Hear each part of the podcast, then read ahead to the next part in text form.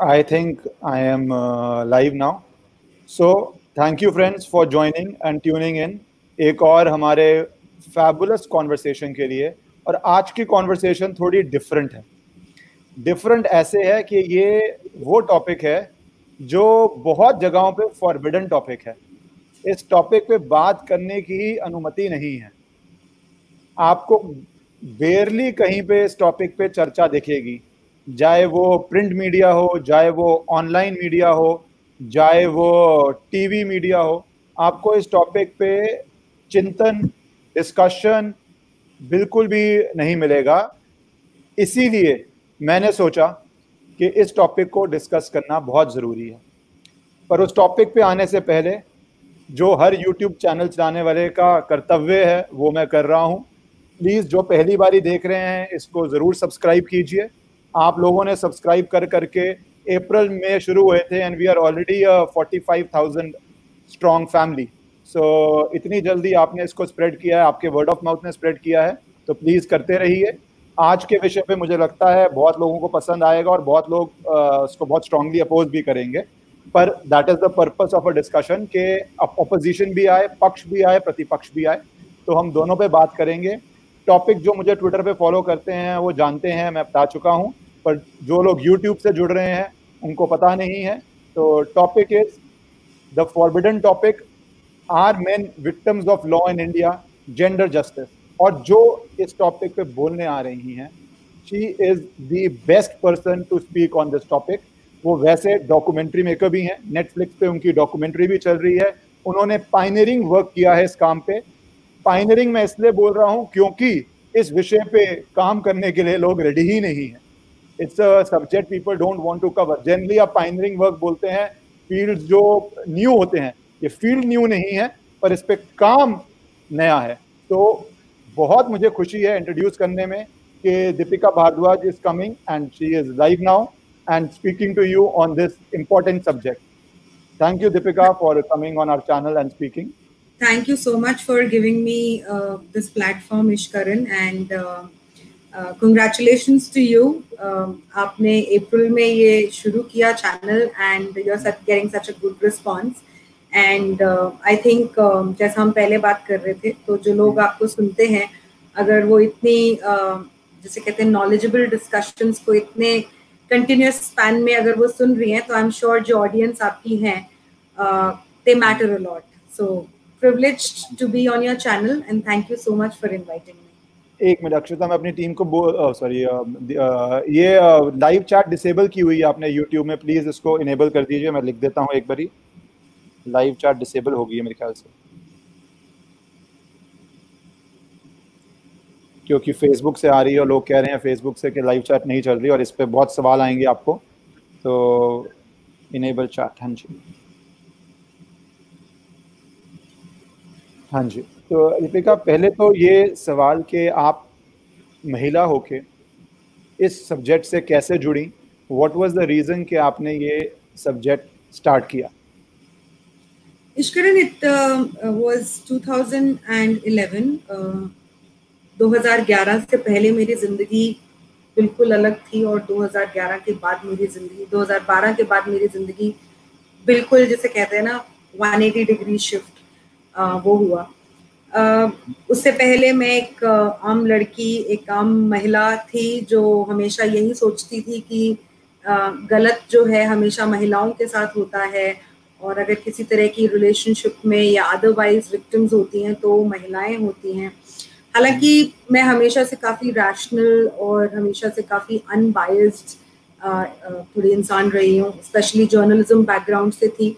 तो हमेशा फैक्ट्स और एविडेंसेस और जिसे कहते हैं ना रैशनल एक पॉइंट ऑफ़ व्यू हमेशा से था कि चीज़ों को समझ के और उसके बाद उसके ऊपर कोई रिएक्शन या एक्शन आप करो। लेकिन जहाँ पे रिलेशनशिप्स या फिर जेंडर बेस्ड वायलेंस की बात आती है तो वहाँ पे एक लार्जर माइंडसेट जो सबका होता है, वही मेरा था। जैसा कि मैंने कहा कि हमेशा औरतों के साथ ही बुरा होता है। 2011 में एक बहुत पर्सनल एक्सपीरियंस uh, मेरी फैमिली में हुआ जहाँ पे uh, एक शादी जो थी वो इस वजह से टूटी क्योंकि जो महिला थी उनका एक्स्ट्रा मैरिटल अफेयर था। और uh, मुझे मैं जानती हूँ कि लोगों को uh, ये सच भी एक्सेप्ट करना बड़ा मुश्किल होता है कि अगर कोई हस्बैंड या कोई आदमी की फैमिली अगर ये बोल रही है कि महिला का एक्स्ट्रा मैरिटल अफेयर था तो लोग उसको भी ये सोचते हैं कि अरे ये तो कैरेक्टर असैसिनेशन कर रहे हैं। लेकिन ये फैक्ट है आज के टाइम का कि पुरुषों के पुरुष भी बहुत हैं जिनके एक्स्ट्रा मैरिटल अफेयर्स होते हैं और महिलाएँ भी बहुत सारी हैं जिनके एक्स्ट्रा मैरिटल अफेयर्स होते हैं। तो शादी हुई और उसका ब्रेकडाउन हुआ विद इन थ्री और फोर मंथ्स और उसका रीजन ये था कि जो लड़की थी उसका एक्स्ट्रा मैरिटल अफेयर था और जब ये बात घर में डिस्कस हुई तो उसने साफ़ साफ़ बोल दिया कि she doesn't want to continue with the marriage she wants to get out of the marriage uh, wants to live independently in whatever she does uh, you know the guy who she was in relationship with उनका वो married थे तो she couldn't marry him. तो ठीक है कोई नहीं as a you know हम लोग आजकल बहुत अपने आप को थोड़ा प्रोग्रेसिव uh, सोच की रखना चाहते हैं और समाज में जो बदलते uh, चीज़ें हैं पहलू हैं उनको देखकर हमें यही लगता है कि ठीक है हर इंसान की लाइफ है उनकी चॉइस है वो जो करना चाहे। तो बहुत एक एमिकेबल सेपरेशन की बातें हुई डाउरी की कोई बात नहीं थी डोमेस्टिक वायलेंस की कोई बात नहीं थी, सिर्फ़ एक यही मुद्दा था जो कि रिजॉल्व हो गया कि चलिए म्यूचुअल कंसेंट डिवोर्स से हम लोग विल पार्ट वेज बट ये जो म्यूचुअल कंसेंट डिवोर्स का फ़र्स्ट मोशन जब फ़ाइल हुआ, उसके दो महीने बाद ये जो लड़की हैं, ये वो पिटिशन को विड्रॉ कर लेती हैं और फिर उसके बाद तो आप लॉयर हैं, आपको पता है, तीन कपड़ों में निकाल दिया हर रोज मारते थे, हर रोज पीटते थे, दहेज मांगते थे और मैं भी जिसकी मैं बात कर रही हूँ, उसको हर रोज मारा करती थी। तो कहीं ना कहीं बहुत ज़्यादा बहुत ज़्यादा हैरानी हुई कि ये क्या हुआ? और मुझे, क्योंकि मैं मीडिया बैकग्राउंड से थी और कुछ लोगों को जानती थी, मुझे यूँ लगता था कि अगर मेरा परिवार या हमारी फैमिली में ऐसी कोई दिक्कत आ गई तो शायद मैं अपने लोगों को कॉल करके बोल सकती हूँ कि हमें हेल्प करें। बट जब भी मैंने किसी को कॉल किया तो सबसे यही सुना कि हम नहीं कर सकते कुछ। ये मैट्रिमोनियल मैटर्स जो हैं ये बहुत ही ट्विस्टेड होते हैं हम नहीं कर सकते कुछ। मैंने बोला सब एविडेंस है सब सारी हम्म। चीज़ें रियलिटीज जो हैं डॉक्यूमेंटेड हैं। ऐसा नहीं है कि हम हवा में बोल रहे हैं। तो आप प्लीज़ हमारे को हेल्प कीजिए क्योंकि हमारे को डराया धमकाया जा रहा है कि सबको जेल में डाल देंगे और दहेज का केस कर देंगे और ये सब। तो फिर उसके बाद कुछ कुछ लोगों से बातचीत करना शुरू हुआ। एक रिटायर्ड जज से भी बात की गई कि क्या करना चाहिए और उन्होंने साफ़ सुथरे शब्दों में ये बोला कि या तो अपनी ज़िंदगी बर्बाद कर लो और या जो लड़की पक्ष बोल रहा है उसको मान लो। तो it was very strange to me कि हमारी कोर्ट्स में, हमारी जुडिशरी के सामने इस तरह की चीज़ें हो रही हैं। And I use to believe very strongly कि जिस इंसान के साथ इनजस्टिस हुआ है, उसको उसको जस्टिस मिलना चाहिए। और पर्सपेक्टिव भी यही था कि शायद कोर्ट्स का एक वो बहुत हेलो होता है ना कि न्यायालय में ही न्याय मिलता है तो हमने सोचा हमें तो न्याय मिलेगा क्योंकि हम लोग अग्रीव पार्टी हैं। हम लोग परपेट्रेटर्स नहीं है, लेकिन जब सच्चाइयाँ समझ में आने लगी तब पता चला कि लॉज बहुत ज़्यादा ट्विस्टेड हैं। आपकी हियरिंग या आपकी सुनवाई बहुत समय बाद होती है, अगर आपको अक्यूज कर दिया जाए किसी भी जो जेंडर बेस्ड क्राइम्स के जो सेक्शन हैं उसमें। तो तब मुझे यूँ लगा कि being a journalist being an independent professional ये मेरी रिस्पॉन्सिबिलिटी है कि मैं इस इशू के ऊपर काम करूँ अवेयरनेस स्प्रेड करूँ। और तब मैंने सोचा कि मैं अपनी एक डॉक्यूमेंट्री बनाऊँगी फोर नाइनटी एट के मिस के ऊपर। मैं उन लोगों से मिलने लगी जिन लोगों के साथ uh, इस लॉ का अब्यूज uh, हुआ था। मैंने बहुत वीडियोस देखी, बहुत रिसर्च करा और एक ऐसी रिसर्च करते हुए जब अपने साथ गुजरती है तो उस इंसान उसके बारे में देखना शुरू करता है। तो मुझे याद है वो रात आज भी जब मैंने सैयद अहमद मखदूम जो कि बैंगलोर से थे, उनका वीडियो देखा। उन्होंने सुसाइड वीडियो एक छोड़ा था आठ मिनट का जिसमें उन्होंने अपनी पूरी की पूरी जिस पीड़ा के से वो गुजरे उसका डिटेल किया और उनको अपने बच्चे से नहीं मिलने दिया जाता था, उनके ऊपर डाउरी का केस लगाया, वो कनेडियन सिटीजन थे इंडिया में आके अच्छा काम करना चाहते थे सोशल वेलफेयर में काम कर रहे थे कनाडा में और इंडिया में आके उनके साथ एक बहुत बड़ा फ्रॉड हुआ। And eventually he committed suicide और ये उनकी लास्ट वीडियो थी और वो इस वीडियो के थ्रू जस्टिस पाना चाहते थे। तो जब ये वीडियो मैंने देखी तो मुझे लगा it is I should and I have to you know do something regarding this issue तो 2012 में शुरू किया था ये काम करना और uh, सब लोग यही पूछते हैं कि एक महिला होने के नाते क्योंकि महिला होने होते हुए पुरुषों के लिए क्यों काम करती हैं? तो मैं यही बोलती हूँ उन लोगों को कि आ, बहुत सारे ऐसे पुरुष हैं जिन्होंने महिलाओं के साथ आ, उनकी लड़ाई में पार्टिसिपेट किया है। आ, उनके साथ कंधे से कंधा मिलाकर चले हैं जब उनके जस्टिस के बारे में बात आती है। पहले भी और आज भी तो जब अगर आदमियों के साथ इनजस्टिस हो रहा है तो एक महिला क्यों ना उसके खिलाफ आवाज़ उठाए? तो दीपिका बहुत आपने अच्छा तो बस एक डॉक्यूमेंट्री बनाऊँगी ये सोचा था 2012 में और 2020 हो गया आठ साल हो गए मुझे इस स्पेस में काम करते हुए।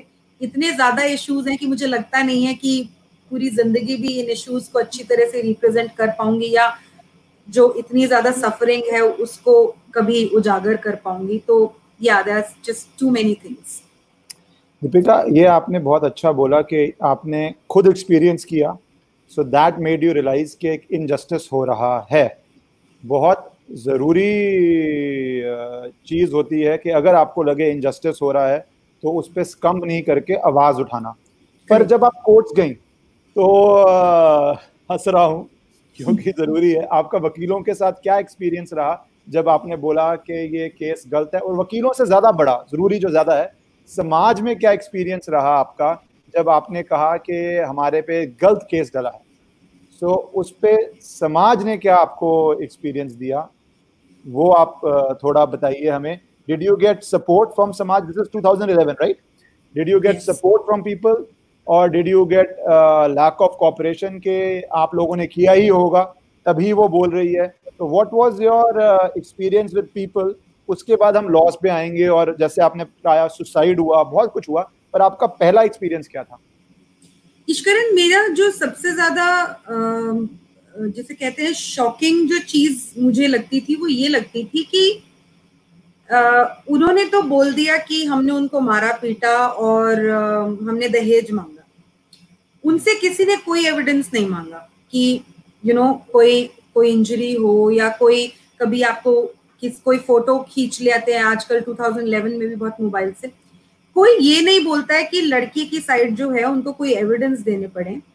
लेकिन जब जिसके सामने भी हम गए अपनी कहानी सुनाने के लिए उन्होंने हमें मतलब हमेशा इस नज़र से देखा या ये उनका एक पहला रिएक्शन होता था कि आपकी इनोसेंस के एविडेंस कहाँ है? तो वो चीज़ मुझे एक बहुत हिट करी कि आ, एक एक हम लोगों ने ये माइंडसेट बना लिया है कि एक जेंडर हमेशा सच बोलेगा और एक जेंडर जब तक उसके पास एविडेंस नहीं होंगे तो उसके सच को भी हम झूठ ही कंसिडर करेंगे। तो ये चीज़ मुझे बहुत ज़्यादा अजीब लगती थी कि हमारे पास इतने सारे एविडेंस होने के बावजूद और समाज की जहाँ तक बात आती है तो ज़्यादातर लोग इनडिफरेंट होते हैं। Uh, उनको लगता है हम कोर्ट हम लोग किसी भी तरह से इंटरवीन करेंगे तो हम लोग ना फंस जाएँ क्योंकि 498 तो है भी इतना ज़्यादा रिडिकुलस कि अंकल आंटी को भी फंसा लो मामा मामी को भी फंसा लो चाचा चाची को भी फंसा लो और मेरी फैमिली में तो काफ़ी लोग आई एस ऑफिसर्स वगैरह हैं तो हम लोग को यू सबको ये लगता था कि उनको ना इम्प्लीकेट कर लें क्योंकि आपको तो पता ही है कि मतलब जिस जहाँ पे सबसे ज़्यादा प्रेशर पड़ता है जिस इंसान के नाम से उसी को इन केसेस में ड्रैग किया जाता है। तो ज़्यादातर लोग डिफरेंट होते हैं। ऑफ़ कोर्स आपके जो बिल्कुल नियर डियर वंस होते हैं they always stand by you they know कि आप लोग ऐसा नहीं कर सकते हो। uh, लेकिन ये एक चीज़ ज़रूर है uh, कि हमेशा इंसान यही सोचता है लड़का है तो कुछ तो गलत किया होगा। And it becomes very difficult to then convince after a certain point मतलब आज भी मैं आपको इश्करन बताती हूँ आज भी जो फेमिनिस्ट हैं या जो मेरे थोड़े बहुत थोड़े बहुत नहीं, काफ़ी सारे हेटर्स हैं, वो यही बोलते हैं कि खुद परेशान किया होगा उस लड़की को और अभी मेंस राइट एक्टिविस्ट बन गई है, अभी अपने आप को बहुत इनोसेंट दिखा रही है है ना? खुद उसको, उसके साथ डोमेस्टिक वायलेंस आज भी सुनती हूँ मैं ये चीज़ें। जबकि कोई भी मेरे पास आए तो मैं आज भी वो चीज़ें उनको दिखा सकती हूँ और ये समझा सकती हूँ कि एग्जैक्टली exactly क्या हुआ था।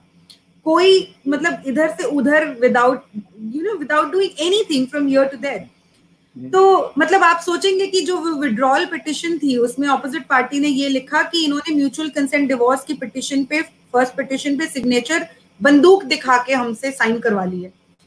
तो जब वो केस कोर्ट में गया तो जज ने भी उनको यही बोला था कि, उनकी लॉयर को कि, कैसे मतलब कैसी बातें कर रहे हैं आप लोग? आप यहाँ पे कोर्ट में पाँच घंटे बैठे, दोनों परिवार थे, इतने सारे लोग थे, इतने सारे लोगों के इसके ऊपर सिग्नेचर है, कहाँ से ऐसा हो सकता है?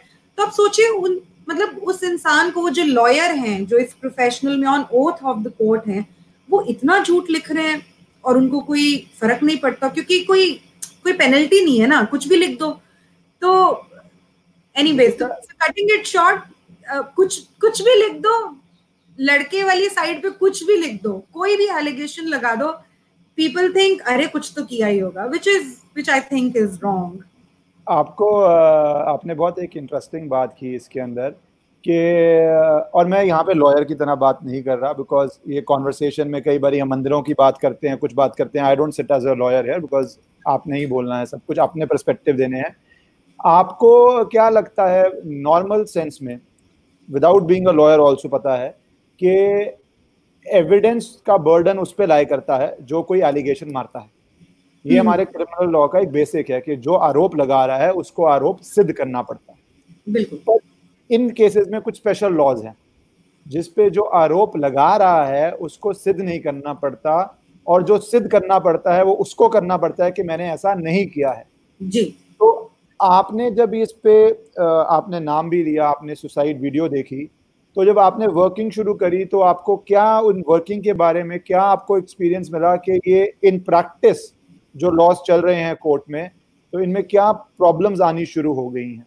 क्योंकि मोटिवेशन तो बहुत अच्छी थी इन लॉस की कि वुमेन को सपोर्ट चाहिए है।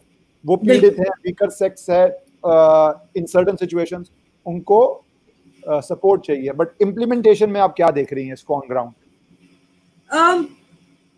मुझ मैं बोलूँगी वीकर नहीं है आज और मैं कोई जनरलाइज स्टेटमेंट नहीं दे रही हूँ बट आई थिंक मैं एक सिर्फ़ एक पर्सपेक्टिव दे रही हूँ कि आई थिंक वीकर से ज़्यादा हम ये समझ सकते हैं कि वलनरेबल डेफिनेटली होती हैं महिलाएँ काफ़ी ज़्यादा सिचुएशन में क्योंकि जिस तरह से मैरिटल स्पेशली मैट्रिमोनियल लॉज में अगर आप देखो तो basically it's the wife who is shifting to the husband's place तो एक वो उस वजह से एक वलनरेबल वलनरेबिलिटी की हम लोग डेफिनेटली बात कर सकते हैं बट वीकर या स्ट्रॉन्गर वाली बात हर जगह पे लागू नहीं होती है। No, Deepika, but that is the uh, law making. Uh, I'm not saying that, exactly, the, exactly. The law. I was yeah. thinking as the rationale for making the law, the reason for correct, making correct. the law. Absolutely, absolutely, and and we have an exception in our constitution as well, yeah. which allows such laws to be made, right? So, um, intention अच्छी थी, लेकिन implementation में कुछ बहुत ही ज़्यादा गड़बड़ी हो गई. मैं अगर जैसे मार्टर्स ऑफ़ मैरिज के टाइम पे मैंने काम करना शुरू किया तो जैसा कि अपना पर्सनल एक्सपीरियंस भी था और उसके बाद लोगों से बातचीत करना शुरू किया केस स्टडीज़ कलेक्ट की पूरे के पूरे डॉक्यूमेंट्री के लिए, डेढ़ घंटे की डॉक्यूमेंट्री है, खैर अब तो यूट्यूब पे भी है। तो अगर मैं एक एग्ज़ाम्पल लेकर इस चीज़ को एक्सप्लेन करूँ तो एक चंदन मुखर्जी है, उनका एक केस है मेरी डॉक्यूमेंट्री में। उनके साथ पेटर्निटी फ्रॉड हुआ। और उनके अपने बच्चे का उन्होंने डीएनए टेस्ट कराया because he had certain apprehension और जिस दिन उनकी वाइफ को पता चला कि डीएनए टेस्ट हुआ है उससे उसके अगले दिन ही उन्होंने एफआईआर फ़ाइल कर और चंदन को पुलिस ने पकड़ लिया अरेस्ट कर लिया और जेल में डाल दिया वो आर्थर रोड जेल में रहे। वो जेल से एक हफ़्ते बाद आए उसके बाद डीएनए टेस्ट का रिज़ल्ट आया और वो अपने बच्चे के बाप नहीं थे। अब जब जब ये सिनेरियो है जब ये केस है तो अगर एक बार पुलिस का आ, ये तो दायित्व बनता था कि वो एक बार चंदन से भी उसकी बात सुन लेते कि किन सरकम्स और उनकी शादी को ऐसा नहीं है कि कोई छह महीने हुए थे सात महीने हुए थे उनकी शादी को चार पाँच साल हो गए थे उसके बाद ये सारी की सारी समीकरण बने। तो और ये मैं बात कर रही हूँ 2012-2013 की तो पुलिस का एक मतलब कहीं पे भी 498 में या कहीं पे भी ये जो जेंडर स्पेसिफिक प्रोविज़न है उनमें ये नहीं लिखा है कि आपको इन्वेस्टिगेट नहीं करना है। पुलिस को ये किसी ने नहीं बोला है कि भैया आप इन्वेस्टिगेट मत करो। लेकिन धीरे धीरे धीरे धीरे माइंडसेट इतना ज़्यादा कॉन्वल्यूटेड होता जा रहा है या पता नहीं पुलिस किसी प्रेशर में होती है या पता नहीं क्या है और why is this happening but keep every investigation aside. They don't want to hear both the sides. uh, और एक प्रिजम्पशन है कि आदमी के अगेंस्ट एलिगेशन लगे हैं तो इमीडिएटली आप एक्शन लीजिए उसको जेल में डाल दीजिए उसके बाद हम इन्वेस्टिगेट करेंगे। तो सबसे बड़ा प्रॉब्लम मुझे लगता है कि इन्वेस्टिगेशन में है और मैं ये नहीं बोल रही कि करप्ट पुलिस नहीं होती है ऐसे बहुत सारे केसेस हैं जहाँ पे महिलाओं की भी सुनवाई नहीं होती है ऐसा बिल्कुल होता है। लेकिन बहुत ज़्यादा ये होता है कि जो महिला कहे उसको प्रेमा फेसी देख के आप इमीडिएट एक्शन लो। एविडेंसेस मत मांगो, देखो मत इन्वेस्टिगेट मत करो और इमीडिएटली उस इंसान को जो है एज अ गिल्टी ट्रीट करना लग जाओ। दीपिका, आपने एक बहुत एक उदाहरण के रूप में केस का दिया कि जब डीएनए टेस्ट आया तो फादर नहीं निकले और ये 2012-13 का आप बता रही हैं। तो उसके बाद सिस्टम में क्या हुआ? थोड़ा लोगों को बताइए, कोई छः सात साल हो गए हैं। उसके बाद क्या हुआ? कितनी देर लगी डाइवोर्स होने में रिलीफ मिलने में? कैसे, कितना, उसके इतने आयरन फ्लैट प्रूफ के बाद सब कुछ बहुत जल्दी सॉल्व हो गया या फिर भी टाइम लगा, दिक्कतें फिर भी आई?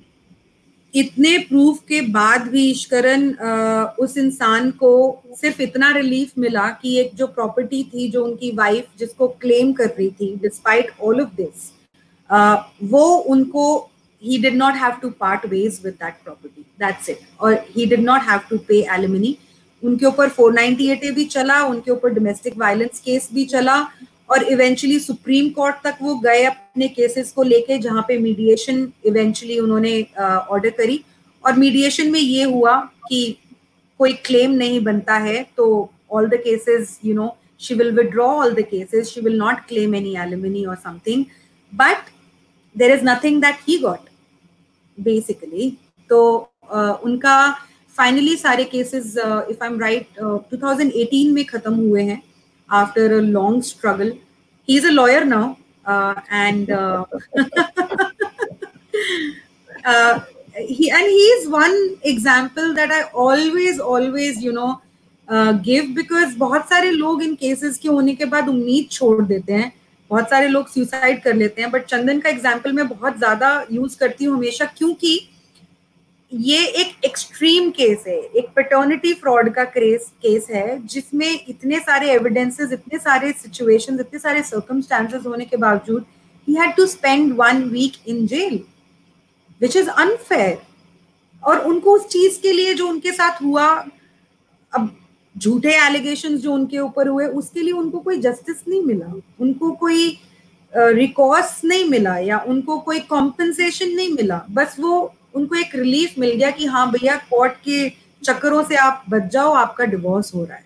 तो हम्म। और ऐसे बहुत सारे केसेस हैं सिर्फ़ चंदन का नहीं आम, आम, ऐसे मतलब द एंडलेस केसेस बेसिकली एक केसेस एक केस जो मुझे बहुत ज़्यादा बिजार लगता है and I should share this with you this time I was talking to the lawyer of the girl somehow this lawyer was fighting a case of a guy who I knew and he was also representing a girl इस बंदे ने बहुत साफ़ सुथरे शब्दों में मुझे बोला कि भैया हम तो लड़के के लड़के को जितना निचोड़ सकते हैं हम निचोड़ते हैं।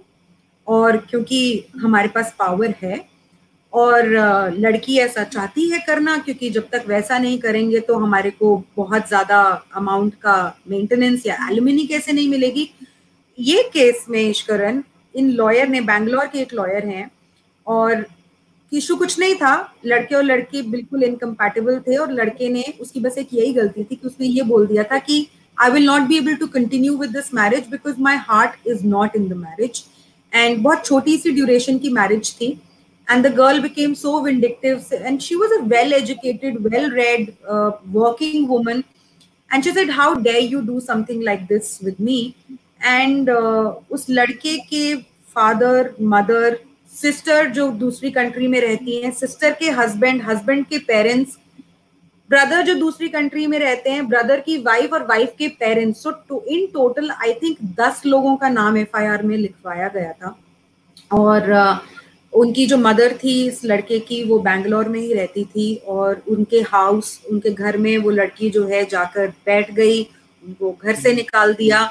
एंड जब इन केसेस में हम लोग अब तो जैसे मैं एक्टिविज्म भी बहुत करने लग गई हूँ तो हम लोग कभी पुलिस वालों को कॉल करते हैं तो पुलिस वाले यही बोलते हैं मैम मैम मैम औरत के खिलाफ हम लोग एक्शन नहीं ले सकते. तो इसमें अब आपने बोला कि कुछ लॉयर को जानते थे आप कुछ बोला but frankly I tell you आजकल लॉज इतने ऑब्वियस हैं गूगल पे हर चाहे महिला हो चाहे मर्द हो उनको खुद ही इतनी नॉलेज है और समाज में इतने फैले हुए हैं कई बार तो आपको आके I am telling you this कि लोग बोलते हैं ये ये केस डालो आप मना करते हो। कि नहीं भैया हम्म। ऐसी प्रैक्टिस नहीं करनी है। पर आजकल अवेयरनेस हर जगह इतनी है। पर ये लॉज में आप देख रहे हैं थोड़ी एक और चीज़ ऐड करनी चाहूँगी। बहुत सारे लोगों को ये लगता है कि ये बहुत ही अर्बन फिनोमिना है। मुझे हाँ। याद है यूपी के एक छोटे से गाँव का केस था जहाँ पे एक सत्रह साल की लड़की ने सुसाइड कर लिया था। आज से दो तीन साल पहले की शायद ये बात है, मुझे बहुत बुरा लगा था उस केस को पढ़ के, और ऐसे बहुत सारे केसेस हैं, जहाँ पे सत्रह साल की बेचारी बच्ची ने सुसाइड कर लिया। क्यों? क्योंकि उसकी भाभी जो है, वो कोई काम नहीं करती थी घर पे, और उसकी मदर अगर उसको कोई भी काम करने के लिए बोलती थी तो सबसे पहले यही धमकी देती थी कि दहेज का केस करके सारों को अंदर कर दूँगी। छोटी से गाँव की बात बता रही हूँ मैं आपको।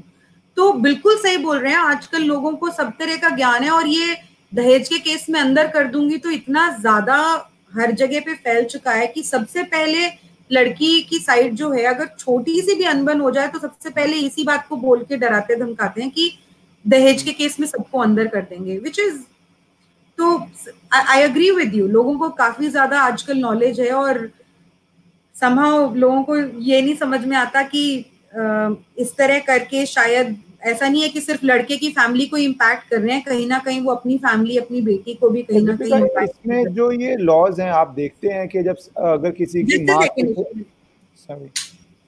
हाँ जी।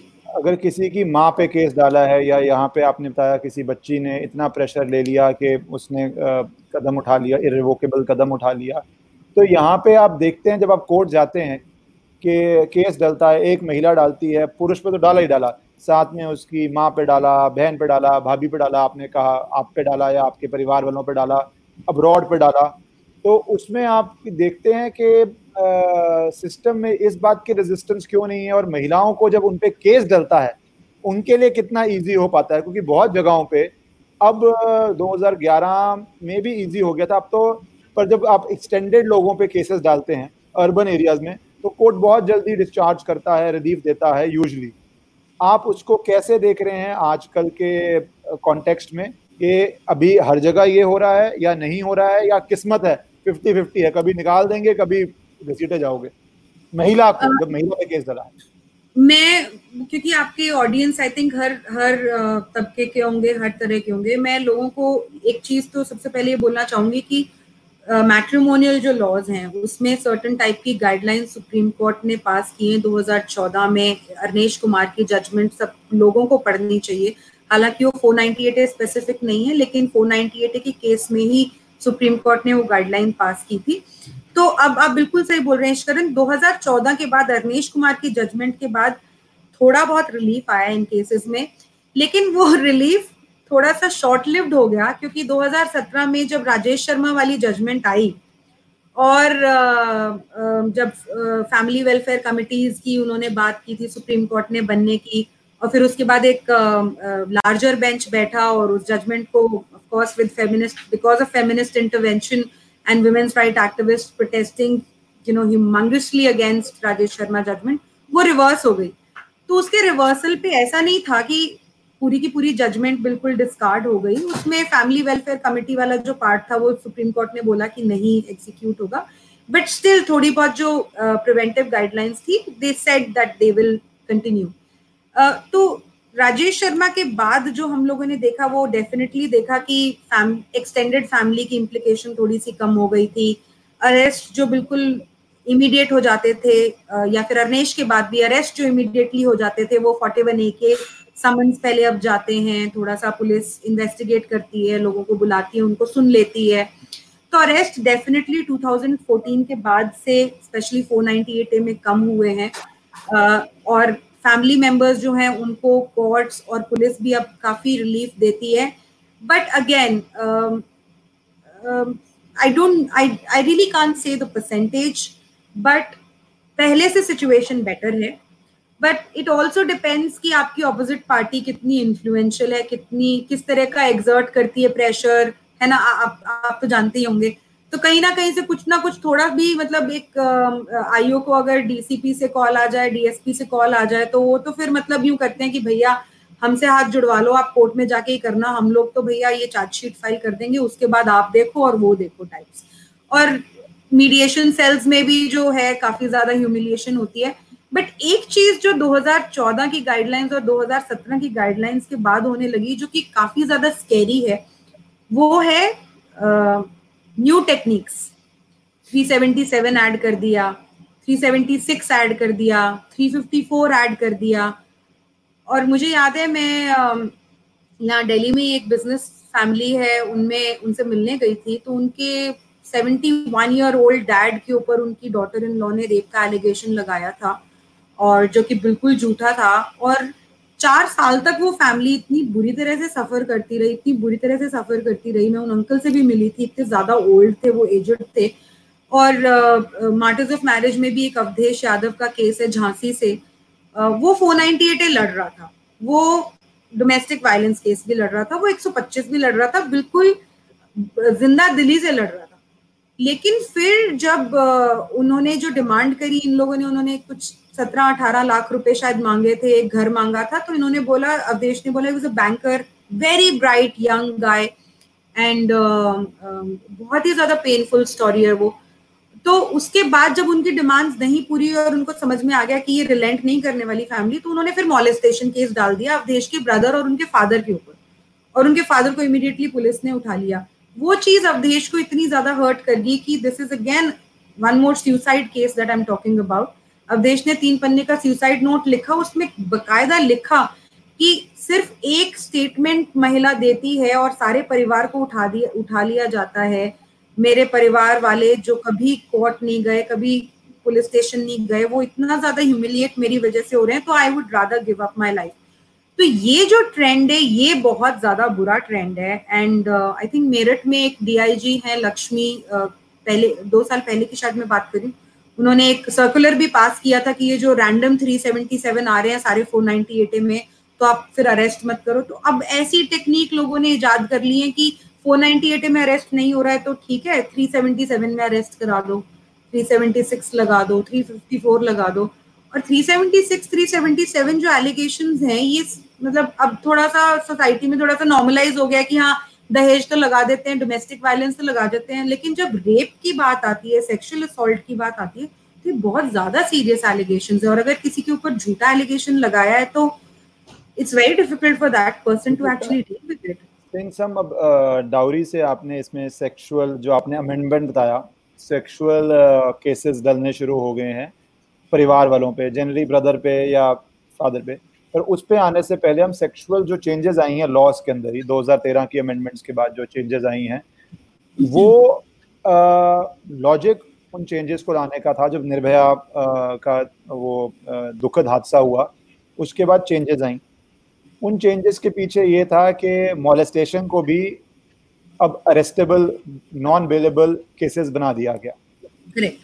और बहुत जगह आप देख भी रहे थे कि फीमेल्स का ये ज़्यादा टची टॉपिक है, ज़्यादा टू वे टॉपिक है, क्योंकि बहुत जगहों पे विमेन का एक्सप्लॉयटेशन हो भी रहा था, और हो भी रहा है after all these laws also in place so जो ये नए लॉज आए हैं जिन लोगों को पता नहीं आप प्लीज़ उनको सिंपल भाषा में बता भी देना कि मैं रेप पे 376 377 पे बात पे आऊँगा, अभी मैं सिर्फ़ सेक्सुअल मॉलेस्टेशन 354 पे रह रहा हूँ।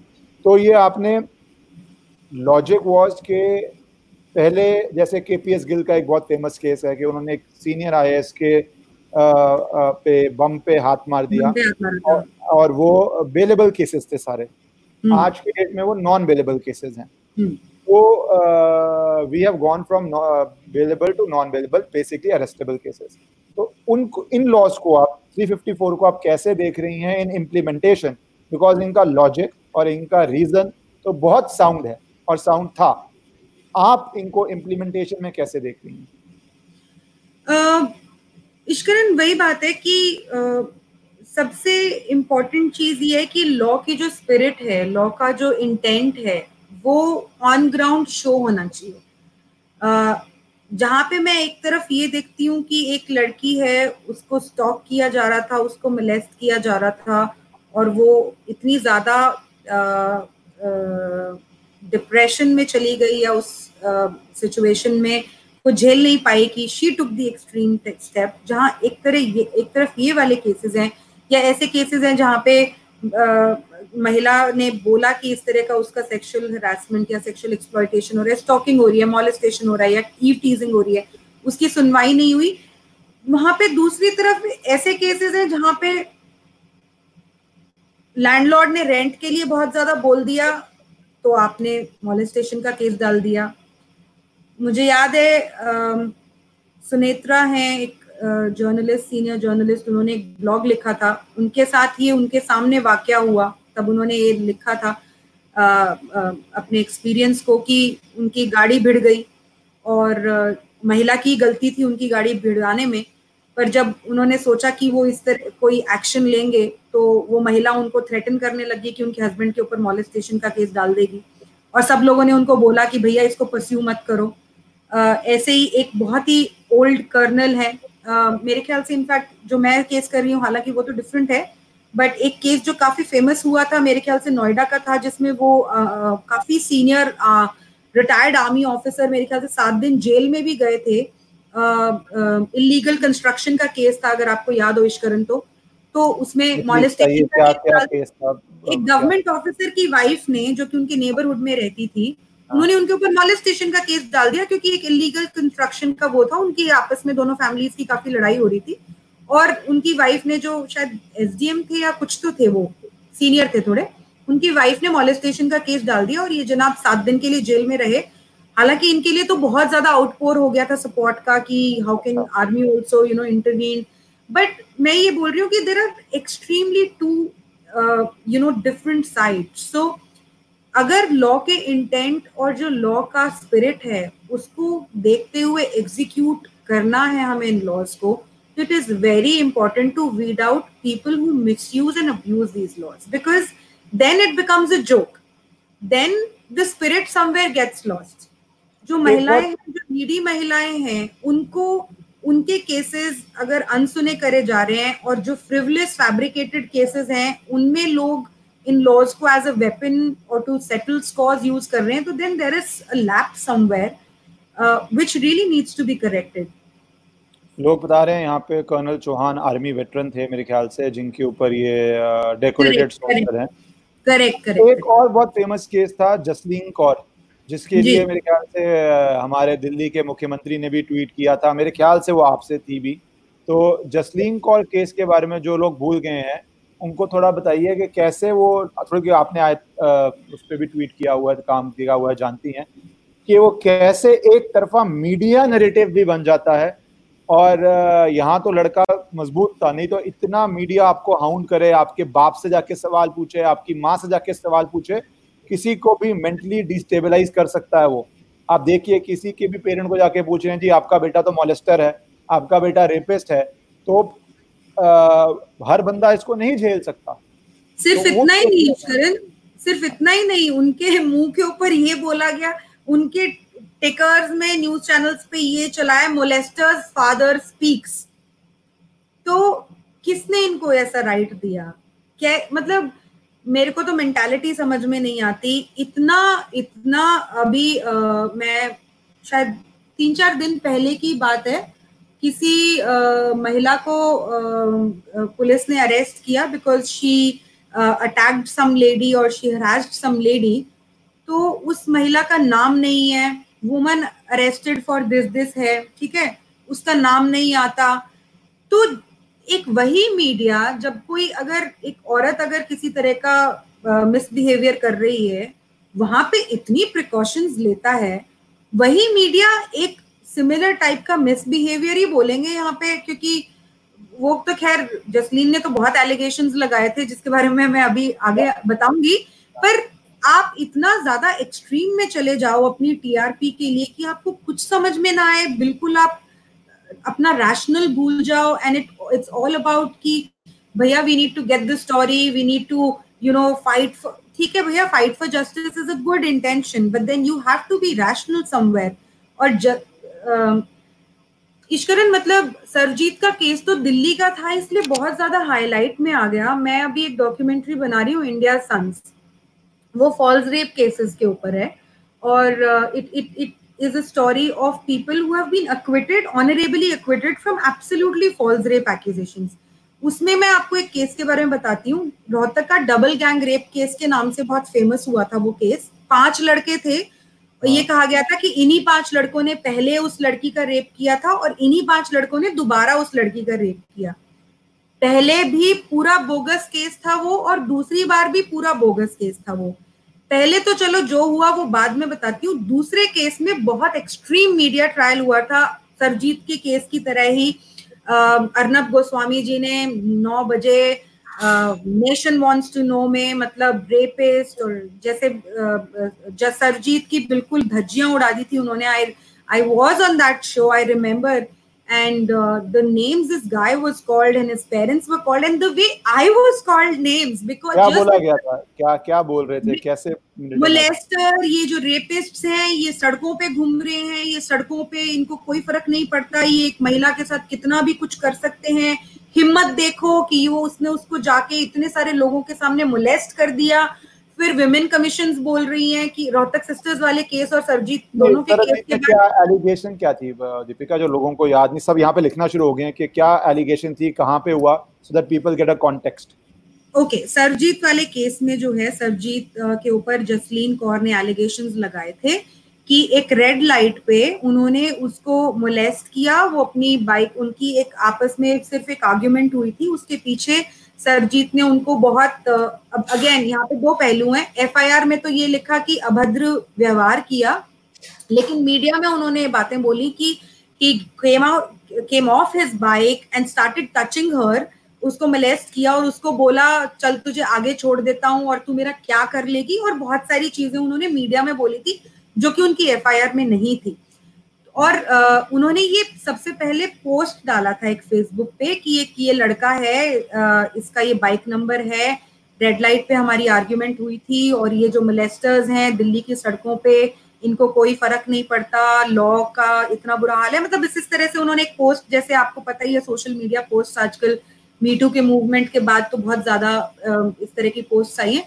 तो उन्होंने एक ये पोस्ट डाली थी जो बहुत ज़्यादा वायरल हो गई थी उसके सिक्सटी थाउज़ेंड कुछ ज़्यादा प्लस शेयर्स हो गए थे।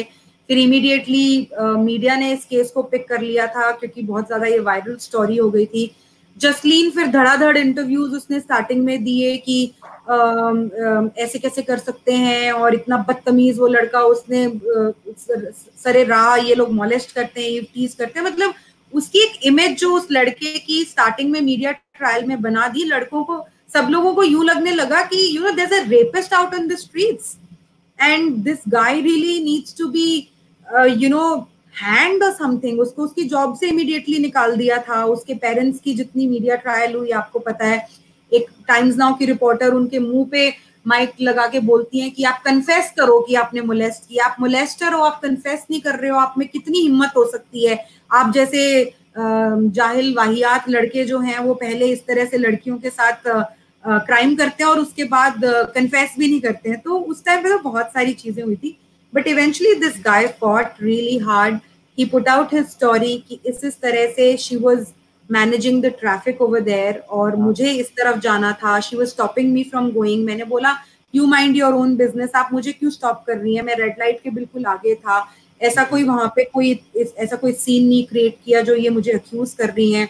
आप वो फ़ोटो भी देखें तो कोई हमारी तरफ़ देख भी नहीं रहा है उस फ़ोटो में जो बाई स्टैंडर्ड बाई स्टैंडर्ड्स थे, वो कोई इस तरफ़ देख भी नहीं रहा था, साफ़ दिख रहा है उस फ़ोटो में, वो कहीं और देख रहे हैं। तो अगर एक इतना बड़ा कोई मॉलेस्टेशन जैसी चीज़ अगर हो जाती है तो क्या लोग इस तरफ़ देखेंगे भी नहीं? ऑब्वियसली देखेंगे।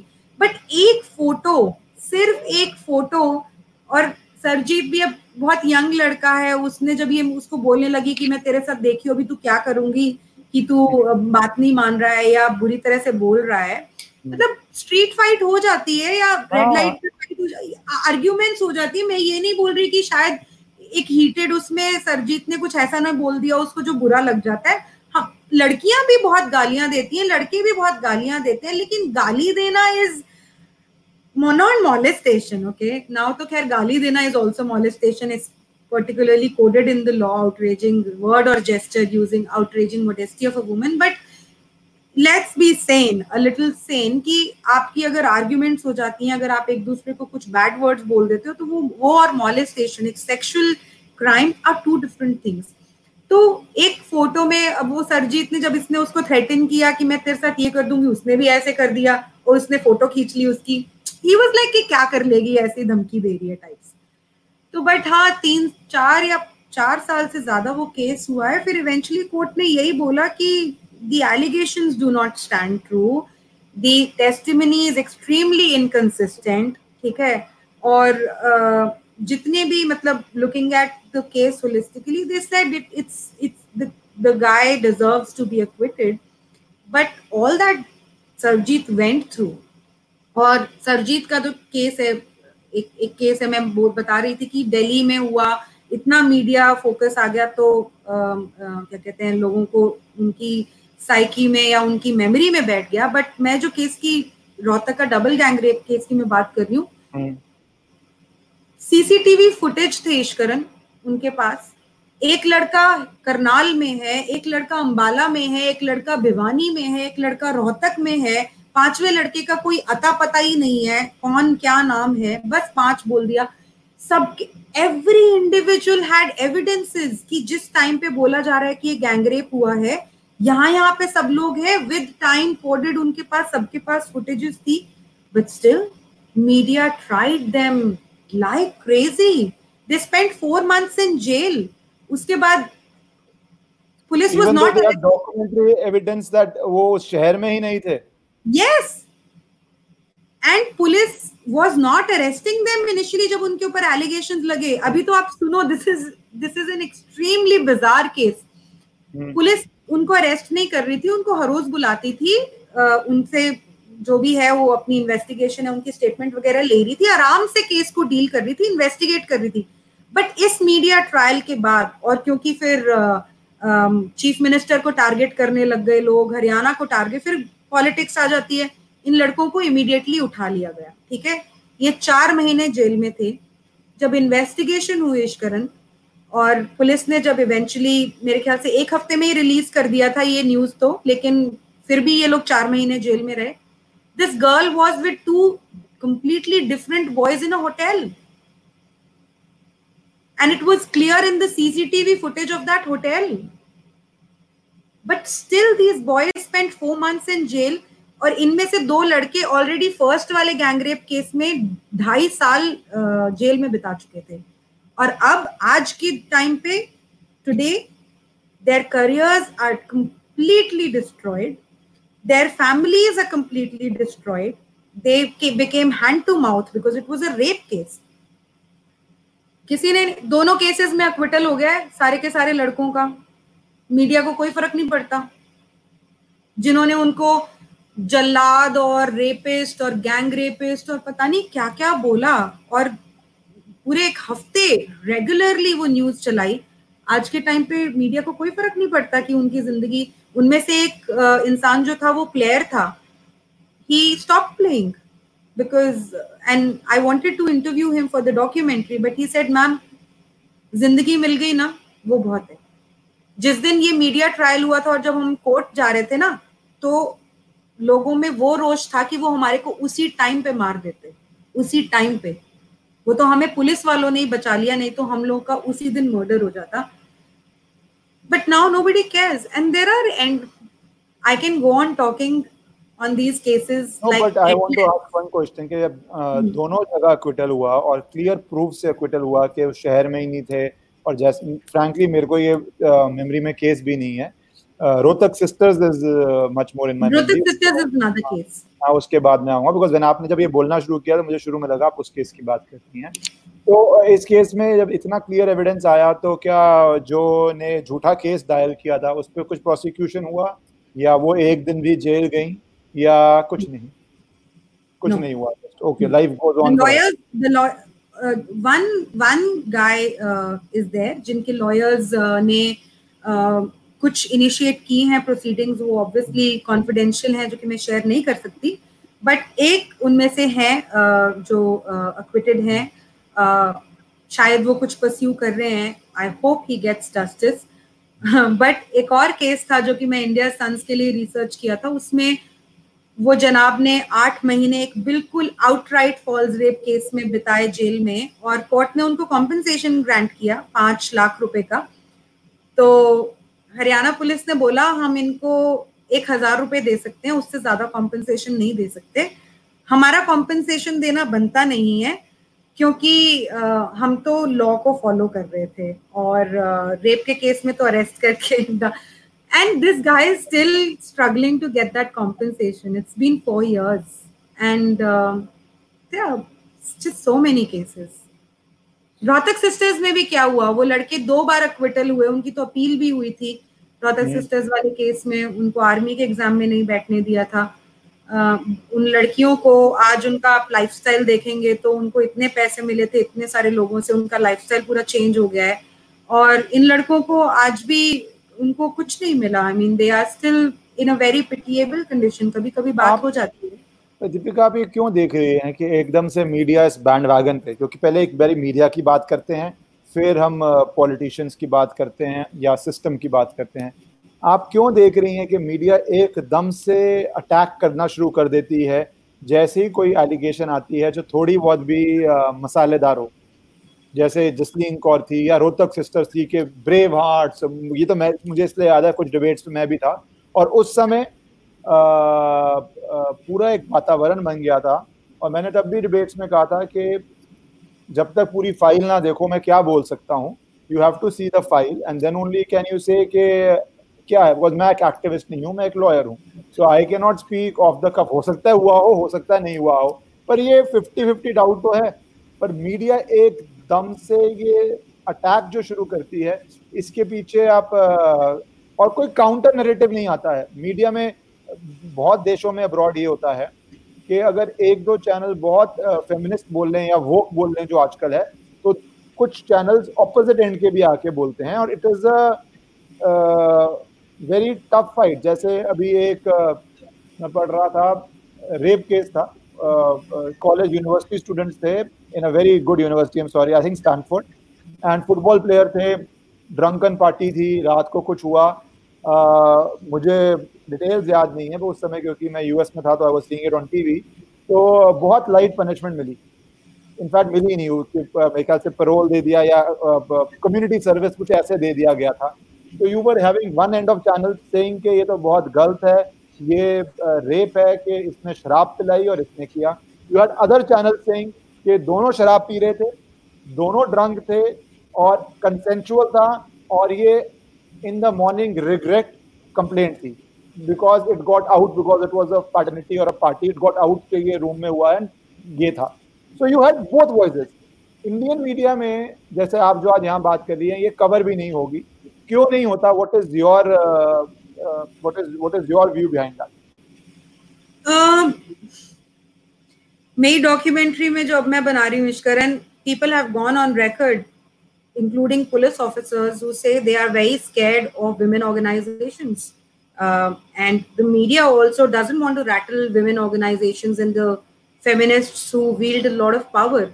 Uh, but तो मुझे सबसे ज़्यादा बड़ा रीजन ये लगता है कि आज के टाइम पे काउंटर नैरेटिव या काउंटर नैरेटिव तो क्या मैं बोलूँ एक रैशनल डिस्कशन भी इन इश्यूज़ के ऊपर नहीं होती है आपने तो बोला ही अपनी इस कॉन्वर्जेशन की स्टार्टिंग में कि फॉरबिडन टॉपिक है ये फॉरबिडन इसलिए है because people are scared people are scared to talk people are scared to present the point which goes again against the common narrative तो बैकलैश uh, जो है और बैकलैश मैं बोलती हूँ कि सिर्फ़ ओपिनियनेटेड बैकलैश नहीं है। There are so many cases where a guy has lost his job because उन्होंने कुछ लिख दिया सोशल मीडिया पे किसी केस में और उनकी ऑर्गेनाइजेशन को रिपोर्ट कर दिया गया, उनकी ऑर्गेनाइजेशन को ईमेल भेज दी गई। मेरी नेटफ्लिक्स की डॉक्यूमेंट्री पे जब डॉक्यूमेंट्री आई तो उसको डाउन करने के लिए चेंज डॉट ओवर्ज पिटिशन चला दी और ये सब किया। मैं किसी एम्प्लॉयर के साथ काम कर रही होती तो मैं तो पता नहीं कितनी जॉब से बाहर निकल, निकाली जा चुकी होती। तो एक रियल इम्पैक्ट है, एक रियल रेपोकशन है जो आप फेस कर सकते हो। अगर आप एक इस तरह का काउंटर नैरेटिव देते हो या कुछ रैशनल बोलते हो? But at the same time I do understand कि there is a zest for justice because so much happens with women इतना ज़्यादा महिलाओं के साथ गलत होता है तो you don't want to you know you know what is that term की to err on the right side of whatever जो भी है। या to err on the side of question so caution are like कि एक महिला बोल रही है तो कॉमन परसेप्शन आज भी ज़्यादातर यही है और आई डोंट नो अब अगेन परसेंटेज में नहीं जाऊँगी बट कि महिला आई है उसने अगर कुछ बोला है तो बिना किसी रीजन के वो इस तरह का एलिगेशन नहीं लगाएगी। उसका कोई वेस्टेड इंटरेस्ट नहीं हो सकता। उसके उसको न्याय नहीं मिलता इंडिया में महिलाओं को न्याय नहीं मिलता इंडिया में उनकी पुलिस नहीं सुनती। तो we have to collect our forces together to get this woman justice और इसी चीज़ का बहुत सारी महिलाएँ मिसयूज कर रही हैं, क्योंकि उनको ये लगता है कि उनको कभी क्वेश्चन नहीं किया जाएगा। रोहतक सिस्टर्स जब है, या जसलीन कौर का, जब जसलीन को मीडिया काउंटर क्वेश्चन करने लग गई ना तो वो शोज़ छोड़ के भागने लग गई। उसको जब किसी न्यूआंसेस के ऊपर क्वेश्चन करने लग गए लोग तो वो शो छोड़ के भागने लग गई। रोहतक सिस्टर्स के केस में भी ऐसा ही हुआ था जब उनकी पुरानी लड़कों को पीटने वाली सिमिलर वीडियोस बाहर आ गई और मीडिया को समझ में आने लगा कि भैया ये तो लग रहा है कि ब्लैकमेल का केस हो सकता है। तो जब उनसे क्वेश्चन पूछने लग गए तो वो शो छोड़ के भागने लग गई। तो महिलाओं को ये लगता है जो खासकर इस तरह का चीज़ करती हैं कि आपको मीडिया क्वेश्चन नहीं करेगा और मीडिया क्वेश्चन करता भी नहीं है। और एक वो कलेक्टिव सेंस ऑफ़ जस्टिस जो है जो कहीं जस्टिफाइड है बट कहीं ना कहीं अनजस्टिफाइड भी है. I think evidences nuances to go into the depth of the case इसीलिए हमारी कोर्ट्स हैं. इट इज़ इंपॉर्टेंट अब media plays a very important role I remember supreme court में एक आदमी गया था एक पिटिशन लेके कि give me back my dignity उनको उनको भी रेप के केस में अक्यूज किया गया था और उनका नाम हर जगह छप गया था. Eventually it was found that he was innocent but media ने उस चीज़ को कभी रिपोर्ट नहीं किया तो मुझे लगता है कि एक एक सेंस ऑफ़ रिस्पॉन्सिबिलिटी होनी चाहिए। जो प्रॉब्लम आती है ना आई टेल यू प्रॉब्लम यहाँ पे आती है कि ये एक रियलिटी है कि आज भी ओवरवेलमिंगली हम्म, कंपैरिजन भी नहीं है। ओवरवेलमिंगली अगर नंबर्स की बात करें तो फीमेल्स आर विक्टिम्स बिल्कुल। आप ये रोज देखते हैं कि ओवरवेलमिंगली जाए डाउरी केसेस तो मैं इतने नहीं बोलूँगा क्योंकि उसमें अब बहुत बारी it has become a strategic case dowry case के कई बारी आप डाइवोर्स नहीं चाहते तो आप डाउरी टेस्ट डाल देते हैं कि लड़के को डाइवोर्स ना मिले। कई बारी आप ईगो में तंग करने के लिए डालते हैं। बट सेक्सुअल असोल्ट केसेस अभी भी माइंडसेट जो है और ये बहुत डिफ़िकल्ट क्वेश्चन है क्योंकि अभी भी माइंडसेट ये है कि woman will not defame her वो अपनी हम्म। बदनामी नहीं करेगी। वो आके कोर्ट में ऐसा बात बोल रही है वो अखबार में ऐसी बात बोल रही है तो वो अपनी बदनामी नहीं करेगी। और ये मेरे ख्याल से 90 परसेंट नाइन परसेंट महिलाओं के लिए ट्रू है। प्रॉब्लम जहाँ आती है जहाँ पे ये रोहतक सिस्टर्स जैसा एग्ज़ाम्पल आता है जहाँ पे माइंड बन जाता है बदनामी में भी नाम है।